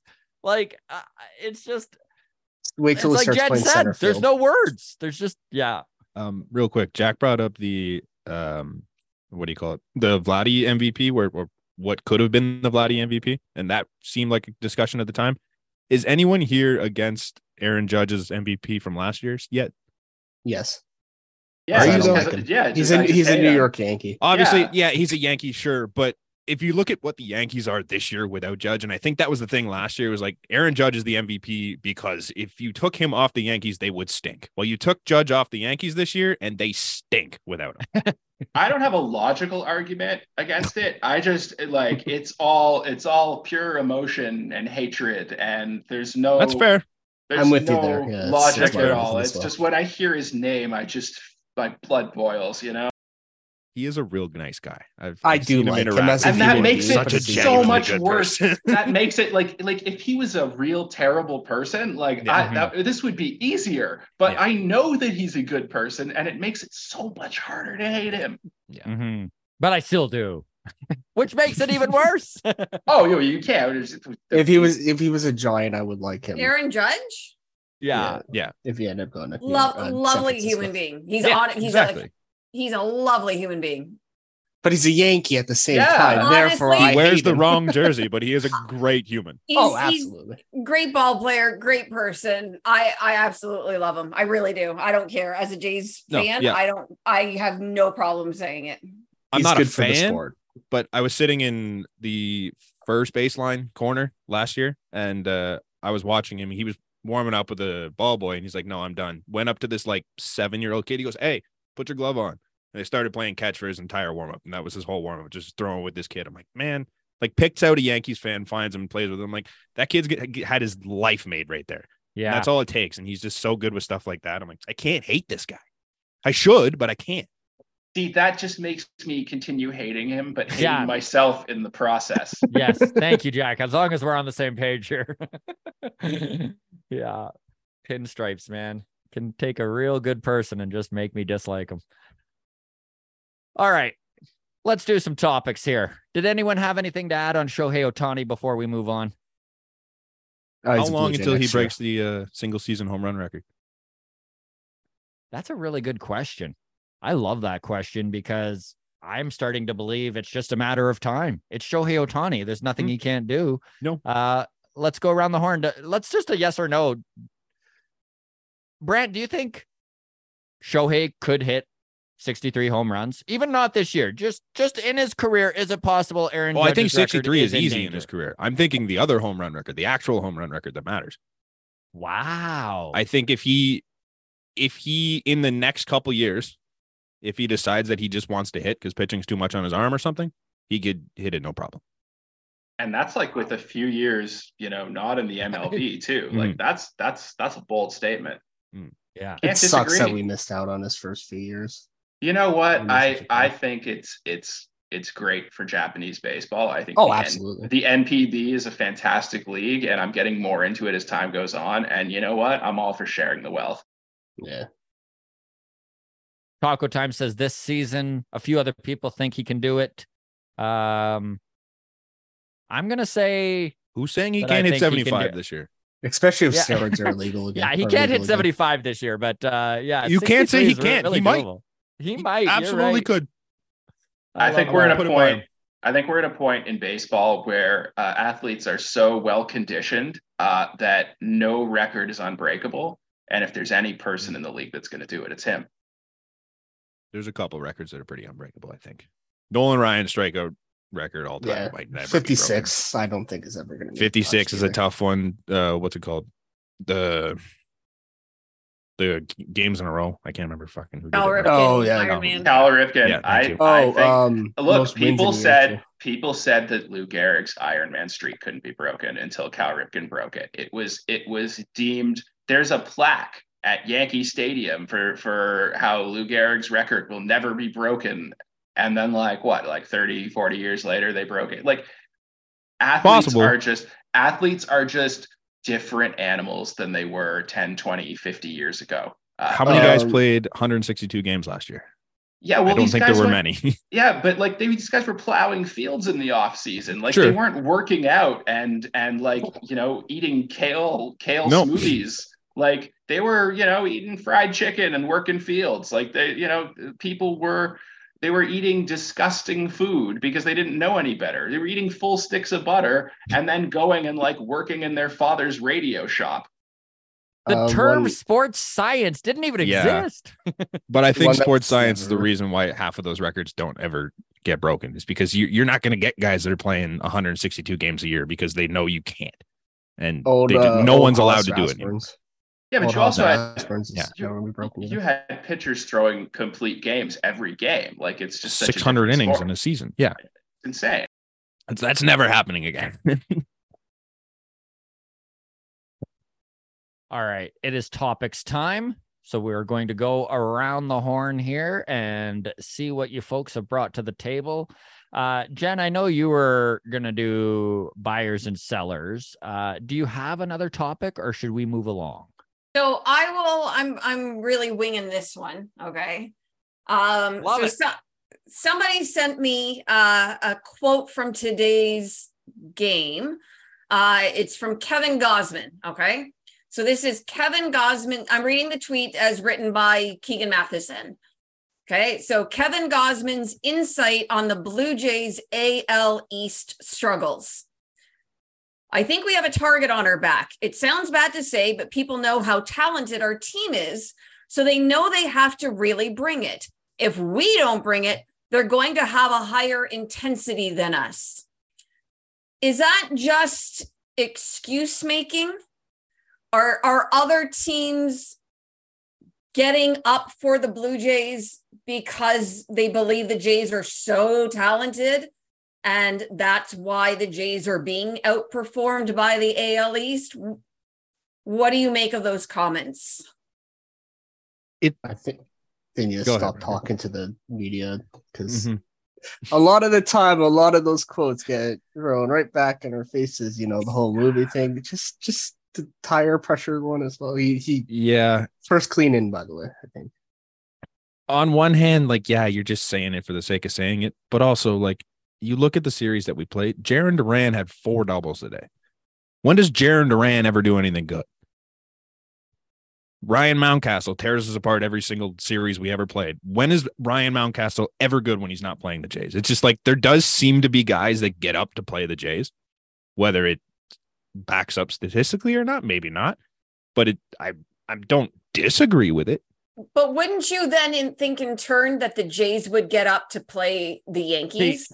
That is You honestly. Jenn. That's the part of the quote that just rubs me the wrong way. Is Yeah. it's like, what you can't get up to play the the Red Sox? Like they- they're you're in your division and Yeah. have beat you four in a row the last time you played them, and now that you they get up and you can't. Like it just, I, I hate that quote. I I get it comes from a place of frustration, by the way, because I know Kevin Gausman constantly pitches gems and constantly takes the L. And the fact that he didn't get a W this game is maddening, especially after they took the 4 2 lead and actually finally put on a little insurance Yeah. and to still lose it. But yeah, I don't like that. I don't like that comment. On the especially because he's not getting run support. No. And I understand that he's trying to deflect from the players that aren't giving him run support, but let's be real. He is pitching some great games. And then what we're putting up like one, two runs and like losing, you know, three to two. Like it's just, it's not acceptable. He's frustrated. He's trying to take the nice guy approach. He bumbled it a little bit. I still love Gausman, always will. I would Her- almost rather a no comment. They don't have that ability. Let's be real. None of them have that ability anymore. it's so hard to when you're coming off adrenaline like that to like think rationally and be like, Yeah. maybe I should keep my mouth shut. Alek Manoah wearing any other jersey than the Blue Jays, you're like, I don't have the game on right now. Any hate other him. jersey. It's such a weird look, man. He's wearing the Fisher Cats jersey. It's so like it's what? to play And devil's he- advocate on the whole situation sorry just real quick i i don't hate the fact that they're not going full bore for 13 games against the red sox to try and be the best possible team for 162 we mentioned sports science. You don't want to go 100% every single game because if you're blowing all of your energy to beat the red sox the yankees the orioles the rays it's a lot of games that you're just spending that you're no longer you're taking yourself out of the rest of the games of the year. Especially with the balanced schedule this year, it, it's way different than it used to be. Didn't they lose I don't like, know. only three games to Boston last season? Yeah, Yeah, but Boston sucked. They just Yeah, could so- not figure it out last year. I feel like this is kind of their revenge. Yeah. So maybe they do. We have also more. talked way too much shit about the Red Sox. Well, it's the Red Sox. As Yeah. we should have, and we Yeah. will do again if they have a shit season again. Absolutely. The They second will. they're down, I'm kicking, baby. But they're still below us. I so the Blue Jays, I, I just bring this up because we're talking about the Blue Jays not being able to get up for Boston and and their offense being so anemic in the most needed times. You like they won a 2-1 game against San Francisco on Thursday with three freaking hits. Three hits. They won a game with three hits.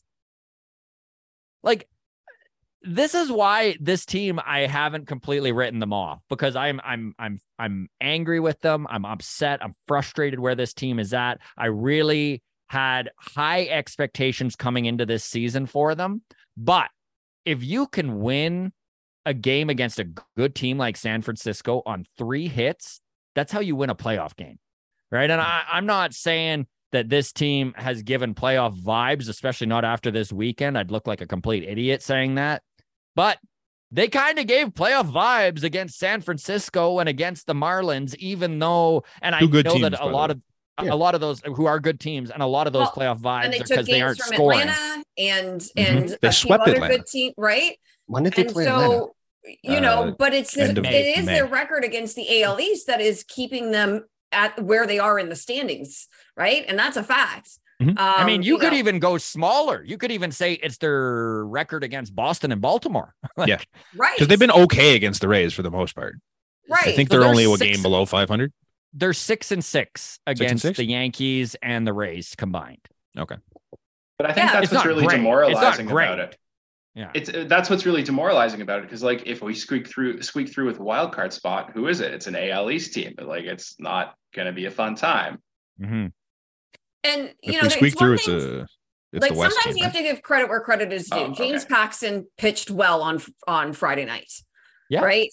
So sometimes you have to give credit where credit is due. But yesterday and today, Winnable games. winnable games that got thrown away in some fashion or another. And that's what's really frustrating. And Yeah. that's where it's not necessarily the other team getting themselves pumped up to beat you. You're beating yourself. And that's that's way worse. Yesterday came down to eight inches from Cavan Biggio and a bad decision from Luis Rivera, and that would have changed the entire game, which could have changed the entire series realistically. And today it was Romano coming in in a situation where he shouldn't have been. You like these never are be in all these are all decisions. And a and a bad throw from Vlad. yeah.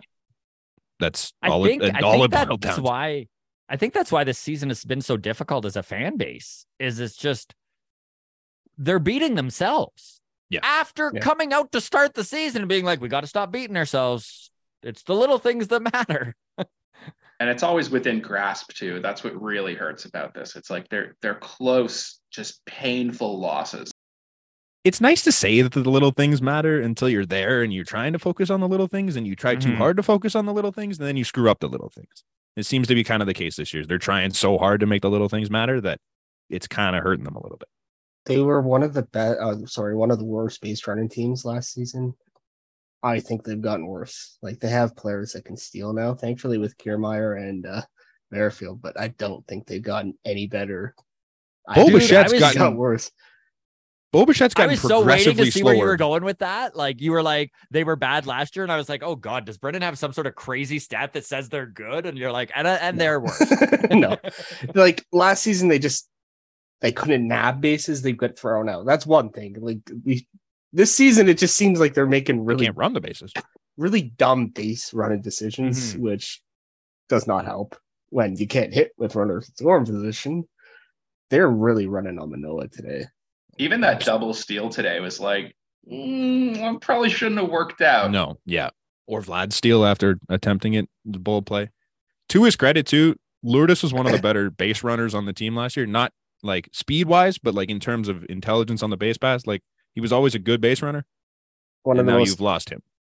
unathletic, Oh yeah, athletic looking per Yep. people ever. Like it's weird looking, but he got it done. And that was oh yeah, no, I you're now well, missing that. that. was sad when they threw him in there. I was Yeah. I wasn't like Gurriel on Twitter where it's like, oh sweet, we got Dalton Varsho. I'm happy if they trade anyone, and then you see, oh, it's Gurriel that was traded, and he was upset about it. So, Brennan, before we move on and get uh, your topic, I do want to hear how Alek Manoah is doing. I know you've got the game on currently, or no, you don't. No, I do. Oh, oh, and we d- you don't. You're like, I don't want to give this Mm. update. Okay, well, um, so let's see. He has pitched one and one third inning, two hits allowed, one earned run, two walks. He hit a so it's better which- than last time. He has yeah. two walks. He has two walks and a hits batter in 1.1 innings. And only giving up a run though. Yeah. Oh, and you're, Yeah, but I Uh, mean, and better defense game, behind him. Oh, That true. last game was like, you know, Oh, thank God that wasn't straight, Baby 'cause I- steps. We're a step further than we were last game. He, they've caught one runner, but they've stolen already three bases off of him as well. In a- which is inning kind and of a third. worrisome. wow. Imagine you have, like- off of him. you have like a stud major league pitcher appearing on your minor league team, and he's like worse than who you have. Just Was anybody surprised that they were starting him at double A tonight? Big- Um, Yeah. that was going to be my Yeah. So- question. Yeah. Double Uh, A had a hole in the rotation because Trenton Wallace went out. He's injured. Their Um, reasoning made sense too. I don't think he should be able to be like seen right now. I think the FCL is not streamed. The I think single he A should just be hanging is out in the complex. That's Yeah, what but I that's my what I'm suggesting is that after last outing, he he has a lot of work still to be done. And I don't know that you want so many eyes on him, Yeah, right? Whereas there are people from Sportsnet there to report on this mm-hmm. game. Yeah. Right. Shi Davidi's Shi there right Davidi now. Like he's sent under the microscope. Yeah. Poor right and i not- just if if self-esteem is any part of the issue i just feel like this is this is not a good move I think it is. I think I can't like it's obviously speculation on my behalf, but I do think the wild card, um, the game kind of did wet, me- mess with his mentality a bit. Obviously, there's obviously mechanical issues and the pitch clock as well, but I do think a little bit is to do with the mental aspect of the game. If Again, confidence is your problem, I don't think getting shelled in the Florida League and then Double A is gonna help the confidence at all. I don't think this is helping anything, especially with the coverage that it's getting. But I, Well, I, I- agree with Brennan hundred percent. I mean, I was I was in that press room after Manoah's uh, appearance during the wild card game, and if anyone else was there, if anyone else saw that press conference, that was a broken man. Like he was not wasn't the even same that bad. person.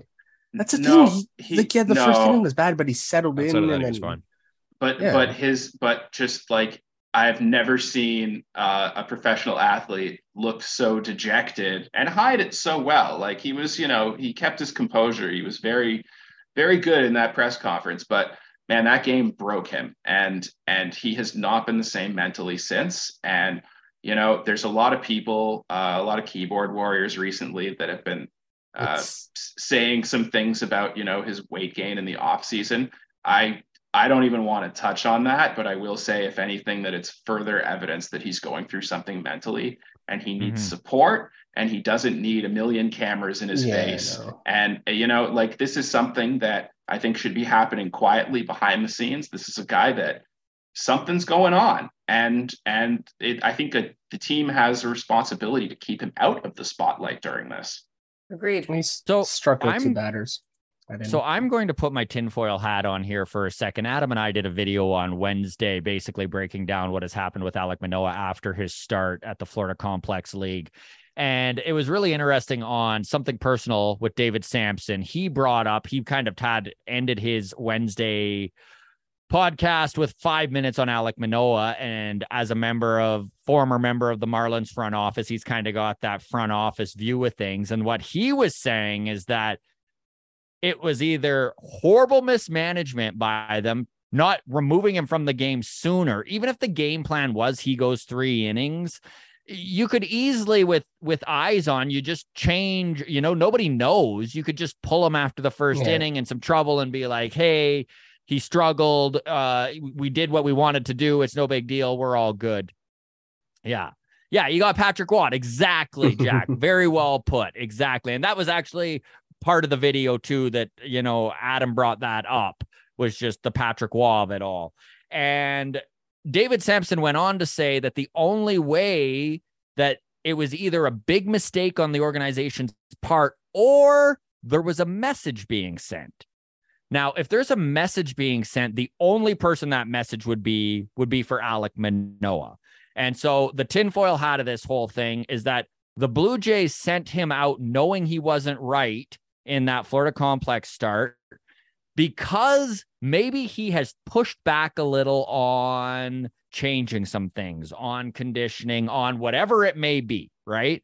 Because as an organization who is so thorough, and we know the Blue Jays are uh, a very thorough organization that constantly has the numbers in front of them, and I have had the head of the mental performance department on the show, Robert DiBernardo. He's a brilliant man and he knows psychology inside and out. So it just seems like there's no way the Jays didn't know they'd be messing with a young man's confidence that already was pretty um you know, on the edge. So I'm just curious where everyone's thoughts are on this. Is it possible the Blue Jays were sending a message, or am I just reading way too much into this and grasping at straws to trying to figure out what's wrong with our ex ace? I want to hope you're wrong. Like I, I want to believe that that's. I mean, I'm not going to say tinfoil hat, but I, I want to believe that's a stretch. I can't rule it out. I can't even say that I have any plausible reason to say it's not true. But if it is, um, someone needs to be held accountable for hmm. that because mental health, whether in sports or out of sports, is an extremely serious issue. It has not been taken seriously in sports. It has not been taken seriously in hockey. It has not been taken seriously in the NFL. And, you know, I don't know specifically how it's gone down in the MLB, but like if someone is struggling and their team is like, we're going to put you out and just get lit up to prove a point, people need to be fired. Mm-hmm. I know that they like there's there's a fine line between the way like if you go on Twitter and people will be like, oh yeah, the burgers, blah blah blah, and someone who's gained 100 pounds since COVID. I mean, like it's irritating. Um, but the organization, uh, from what Scott Mitchell reported on Overdrive, was that the organization was not happy with that. Um, I don't think they want to send a message like that, though. I think the game plan was just, hey, go pitch this amount of innings or this amount of pitches, and then um, you'll be taken out. But obviously, I don't I don't think anyone expected him to give up 11 earned runs. He was down. By the way, I do want to clarify this is this is just from my brain, all speculation. I know nothing. Honestly, I was just trying to figure out why they would send him back out. I mean, if you look at his line, even after two innings, he'd allowed two earned or five earned runs and then they put him back out in the third to just get completely hammered. Uh, it just didn't make sense to me, which is why I am kind of grasping at straws because I want to believe this organization isn't a bunch of bumbling idiots. And the amount of times over the last like four months that I've been like, they're either completely negligent or they're idiots. I, I, I don't want to like I don't want to constantly be saying that, right? I want to believe in the organization that I'm cheering for. Well, and then the spin afterwards, right? It was about the process, not the results. And we saw Mhm. some positive things. And how often did we hear the Sportsnet crew repeat those those phrases? Um, which I just don't buy, by the way. I, I think I think it would have been easier to just simply say uh that wasn't what we hoped for. And we will continue to work on with Manoah on his long-term success. That's what they should have said. Yeah. And of course, they are, you know, the mouthpiece of the Yeah. ownership. So we have to take things like that with a grain of salt. But Mhm. look, I mean, Right, I- it- Absolutely. I know that was coming from ownership, right? Or coming from the front office.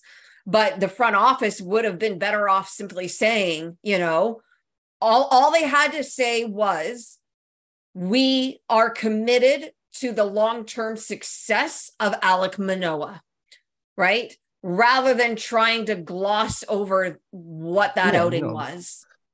I think okay. Um, I don't.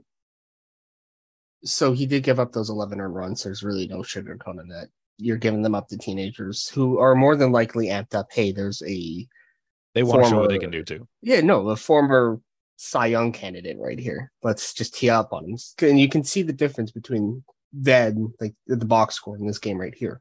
Kevin Hit Gosling wants to just say they got up for him. They got two Yeah, up for him. It's not exactly. No, and I think there's some truth to that, but I, I don't think you could sugarcoat. Like I don't. There's no positives if you go down to face teenagers and you give up 11 earned runs. On the other side of things, none of us watched the start, right? I don't I don't know if any No, of you guys didn't, saw it. No, no, he it's- very well could have been working on something that No, he knew coming into it he was going to get his shit pumped and it didn't matter you give up 11 runs you give up 6 runs it doesn't matter you need to go out there and try and locate the slider better or get some spin here or do this or do that and it's one of those things where it's like you know ahead of time it's like I'm pitching this way they know I'm pitching this way and they're going to hit me but I need to No, see if I yeah, can it's- try and do this a little differently than I've been doing it Which makes the move point. to double A even weirder. Mhm. Like if that is your process, right? If you're just you're just same sending out concept though to- right i think i Yeah. think it's just a better spot to be in right now. They had a hole. You just need someone to save your arms in double a. You're going to go out and face batters anyways. You don't care if you get the win or not. You're just going out there to throw and try and work It's, on it's Alek the Manoah against attention on him, hitters. though, that I think that's is the a little tougher. That's the problem. Yeah.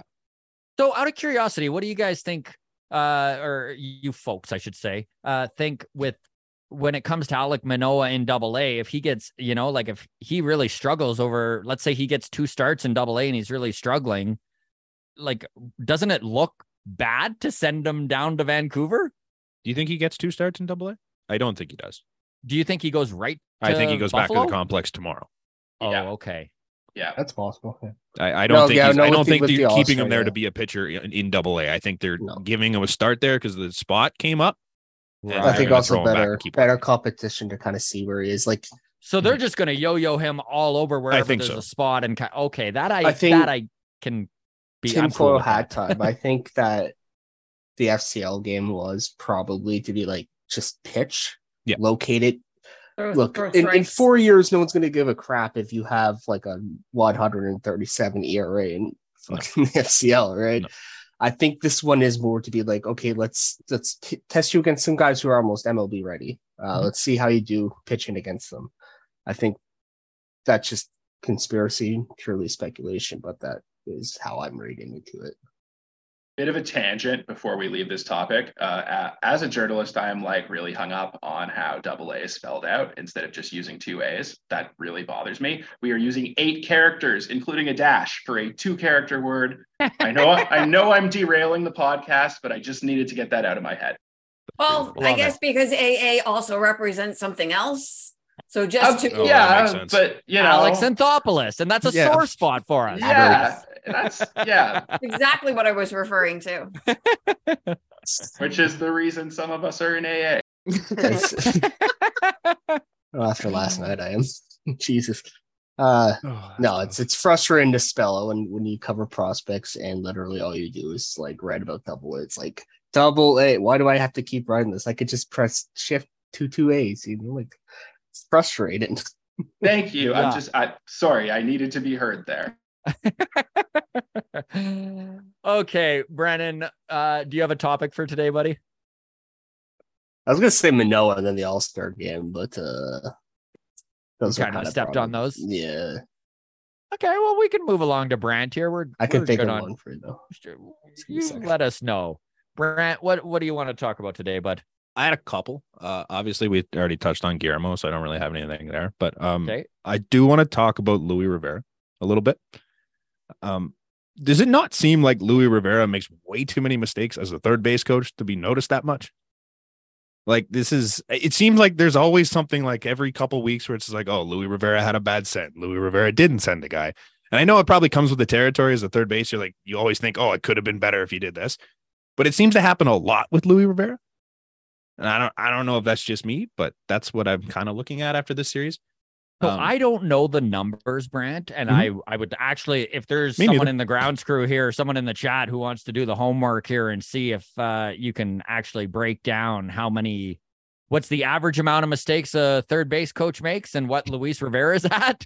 That's probably the best way to figure that out. But I will say, without knowing the numbers, if there is a mistake that stands out, it's always going to be the third base coach mistake. Sure. It's not going to be the first base. Co- I mean, yes, the first base, co- like Bo shouldn't have been waived today to go to second, No. but it's the the stakes are so much higher when you're holding a guy up at third or waving him home, right? Because it- even even if yesterday's game instead of Bo getting thrown out at home, he'd been at third, and Mhm. then let's say Vladdy just or who was up to bat there, Chappie Who- it strikes out? it- yeah, Let's- let's say he strikes out, Let's be real. right? It's possible, Yeah, very Chappie- possible right now. Which is incredibly possible. I know personally, I would have been like, why didn't they just risk Yeah. it and see if Bo could have scored? So Yeah. I Um, would have I would have waved Bo home, and you know what? He hesitated on the third baseline, and you could you just Mhm. easily blame him for that one. So I don't know. on the hesitation side of it is do you think Luis Rivera sees Bo Bichette and what he's become over the years in terms of speed and kind of saw him he's like yeah that's Bo he can run and then you're like wait he's slow as shit nowadays and kind of like thought maybe this isn't a great idea I don't think he can beat it out because if we're talking like 2019 Bo Bichette I think he at least makes that that play close What happened was base running. I don't know He was he so was good. It's so He's weird. current. He in 2019 he was in the 83rd percentile for sprint speed. 2021 he was 74th. This year he's 43rd. His hair acts as a parachute. But he's had the hair the whole time. It's a little longer. it's than, longer, than a little more weight, It's a little yeah. long. I yeah, said there's a- someone. I he's have also really gotten long a little thicker, like upper body wise. Like he It's does getting look. fuller. Yeah, yeah, yeah. No, yeah. I don't. I honestly don't know what happened to his speed. I I was was watching the game uh, and I I my first thing was they sent him Yeah. right. Like I was I I would not have sent him. Um, I literally was like they sent him on that, and then you saw the actual play again and saw the hesitation. I'm like, I don't even know whose fault this is, but this was bad all around. Um, with regards to Luis Rivera, I, I wonder with other because I don't watch other teams enough to know if they're also yelling about their third base coach Right. yeah, um, all of the time. You know, I, I, Rivera's been around for a really long time. I am somewhat surprised he's lasted this long, but he does work with the infield.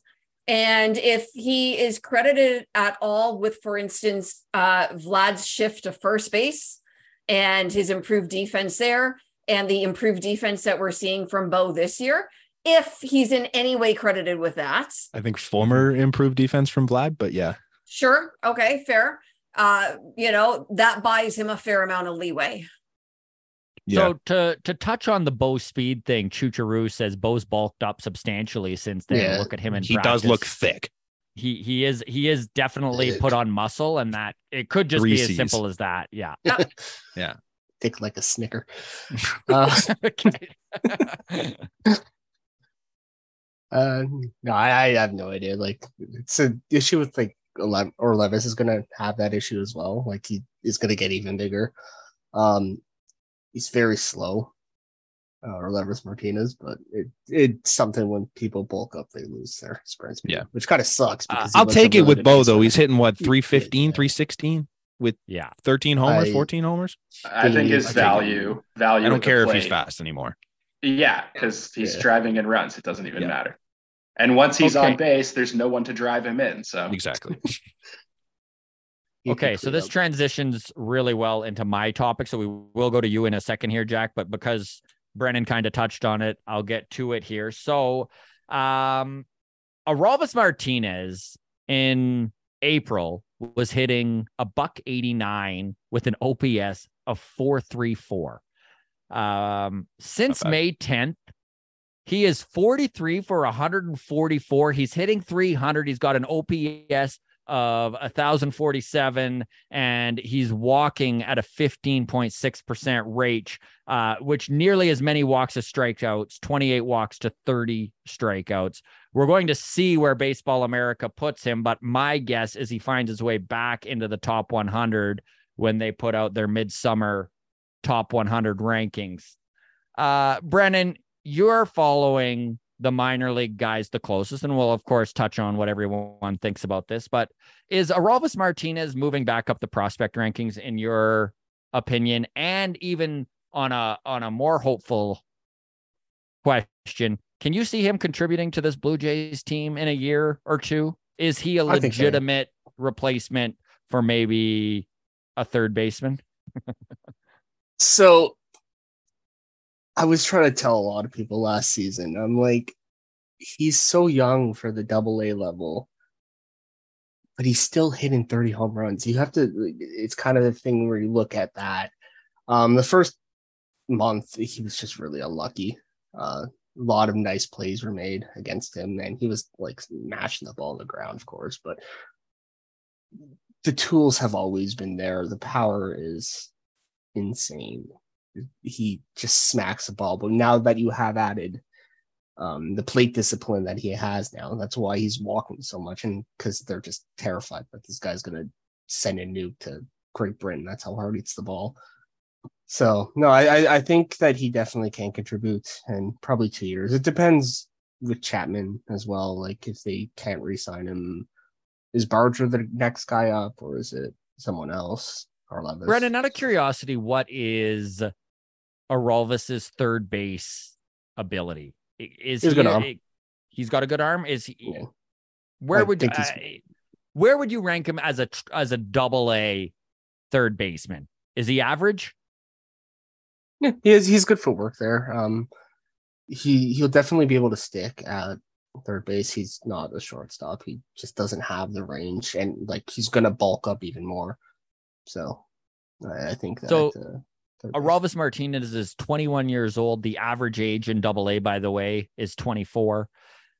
Jenn, do you see a possibility where Orelvis Martinez maybe has been given up on too soon uh, for how young he is? Or maybe I, I don't mean given up on. Obviously, the organization hasn't given up on, but he his luster and his hype is definitely worn off to fans.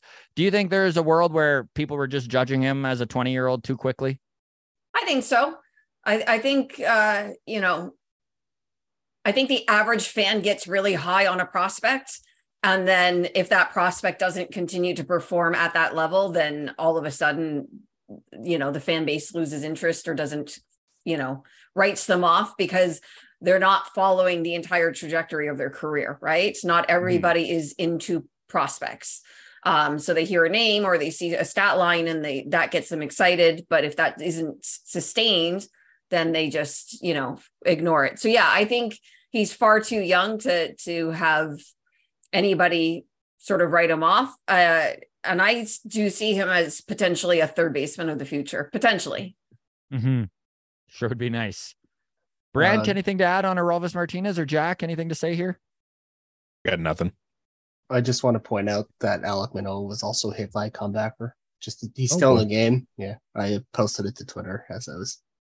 All of my prospect information comes from Brennan. So if he hasn't said it, then Yeah. I don't have it. Yeah. So Yeah. For everyone in Yeah. chat, by the way, Brennan, do you want to to shout out your Twitter because you everything you post there if you folks want to know about the affiliates and the prospects coming up in this Blue Jays system, Brennan is the guy. So go ahead and plug yourself here, bud. Uh, my Twitter account is Brennan underscore L Delaney with an underscore before the D as well. Wait, shit. Can I redo that? it's uh, Brennan underscore L underscore D. That's my Twitter handle. I sometimes post clips, um, talk about prospects. I'll write for Blue Jays Nation and Oilers And Nation. where do people go to find your articles? Blue Jays Nation? Blue Jays Nation. Yeah. Awesome. All right. Appreciate the sh- All right. giving me time to shout out. There you go. All right, Jack. Let's end on you, my friend. Thank you so much for coming back, buddy. Always like having you on the show. Love chatting baseball with you. What is your topic for today? Uh, I brought two. They're both light. I'll just give you one. I mean, we had such a heavy conversation last time I was on. I figured I would keep things a little light. So, um, not sure if you guys saw uh, the video shared by the Jays for Canada Day, uh, but Bo Bichette was among the handful of players that had no idea what loonies and toonies are. Must be Uh, nice. so I'm Must a be little nice. bit I'm a little bit concerned here. Okay. Like like we have we have players like Kiermaier who are just like all in on the culture. And we have Bo who has played for the team for years. And it's just like, I don't know, what are they? Cartoons? Like, dude, give me a break. We need so yeah, we, we're having a Bo intervention. That's how we're ending this show. I don't think I don't think Rich Bo's ever had to people deal with a problems, loony eh? or What's toonie a in his life. loony? Oh, Do you think- a hundred percent, a hundred percent. He's never handled small change, but like Until he learns about uh Didn't know we Big had coins until now. Yeah. it's still He's gonna learn saying about big something. milk. It's still saying something about about you know his adoption of the team and culture, the country's culture, right? Yeah. Even That's if you're not spending small change, you would think you would have come across a loony or a toonie at some points. Or at just some like be, points. or just like be aware they exist at the very least. Yes. Yes. Like like Chappie and Mitch White also thought they were cartoons. I cannot blame either of them. They haven't been here forever. So that's that's my thing I'm bringing to the table today. That's fair. I missed that completely, buddy. Bo Bichette doesn't know what a loony and a toonie is. That's very disappointing. Does he know Uh, what does he know what a double double is? I don't think they covered that, uh, but there's some, did a it's a, really it's a really fun one. If you haven't seen it, uh, it's on Blue Jays YouTube channel. It's also on my Twitter, which has a lot less clicks than the YouTube channel of the Blue Jays. Jack, thank you so much for joining us, buddy. I'll give you a second here to uh, plug what you're working on. Where can people find you? And uh, what do you got coming up here? You got you're writing any good stuff here? I know you're writing for BlogTO. Yeah, so I'm a writer and a news editor at BlogTO. Um, nothing too spicy coming up. No uh, Anthony Bass style coverage, at Mhm. least that I know of. But uh, And You I, can- you know what? Good. Hopefully. Good for yeah, yeah, we'll we'll see, we'll see, we'll see. There's still 70 something games left. You never know. Yeah. and and Ugh. there's and there's a few players on our team liable to do similar Mhm. shit. Yeah. Uh, uh, but yeah, you can find me on Twitter, Jack underscore Landau. Uh, some real unhinged tweets, complete waste of your time. Hope to see you there. All right. And Brandt, we finally have managed to get you on the show. So this is your debut appearance. I hope that you enjoyed it, right? I had a blast. Hey, I hope I thumbs did all right. I hope I didn't did say great, anything too buddy. stupid. No, we look forward right. to having you back. But of course, you run your own podcast, The I do. Flight Deck. Where can people find it?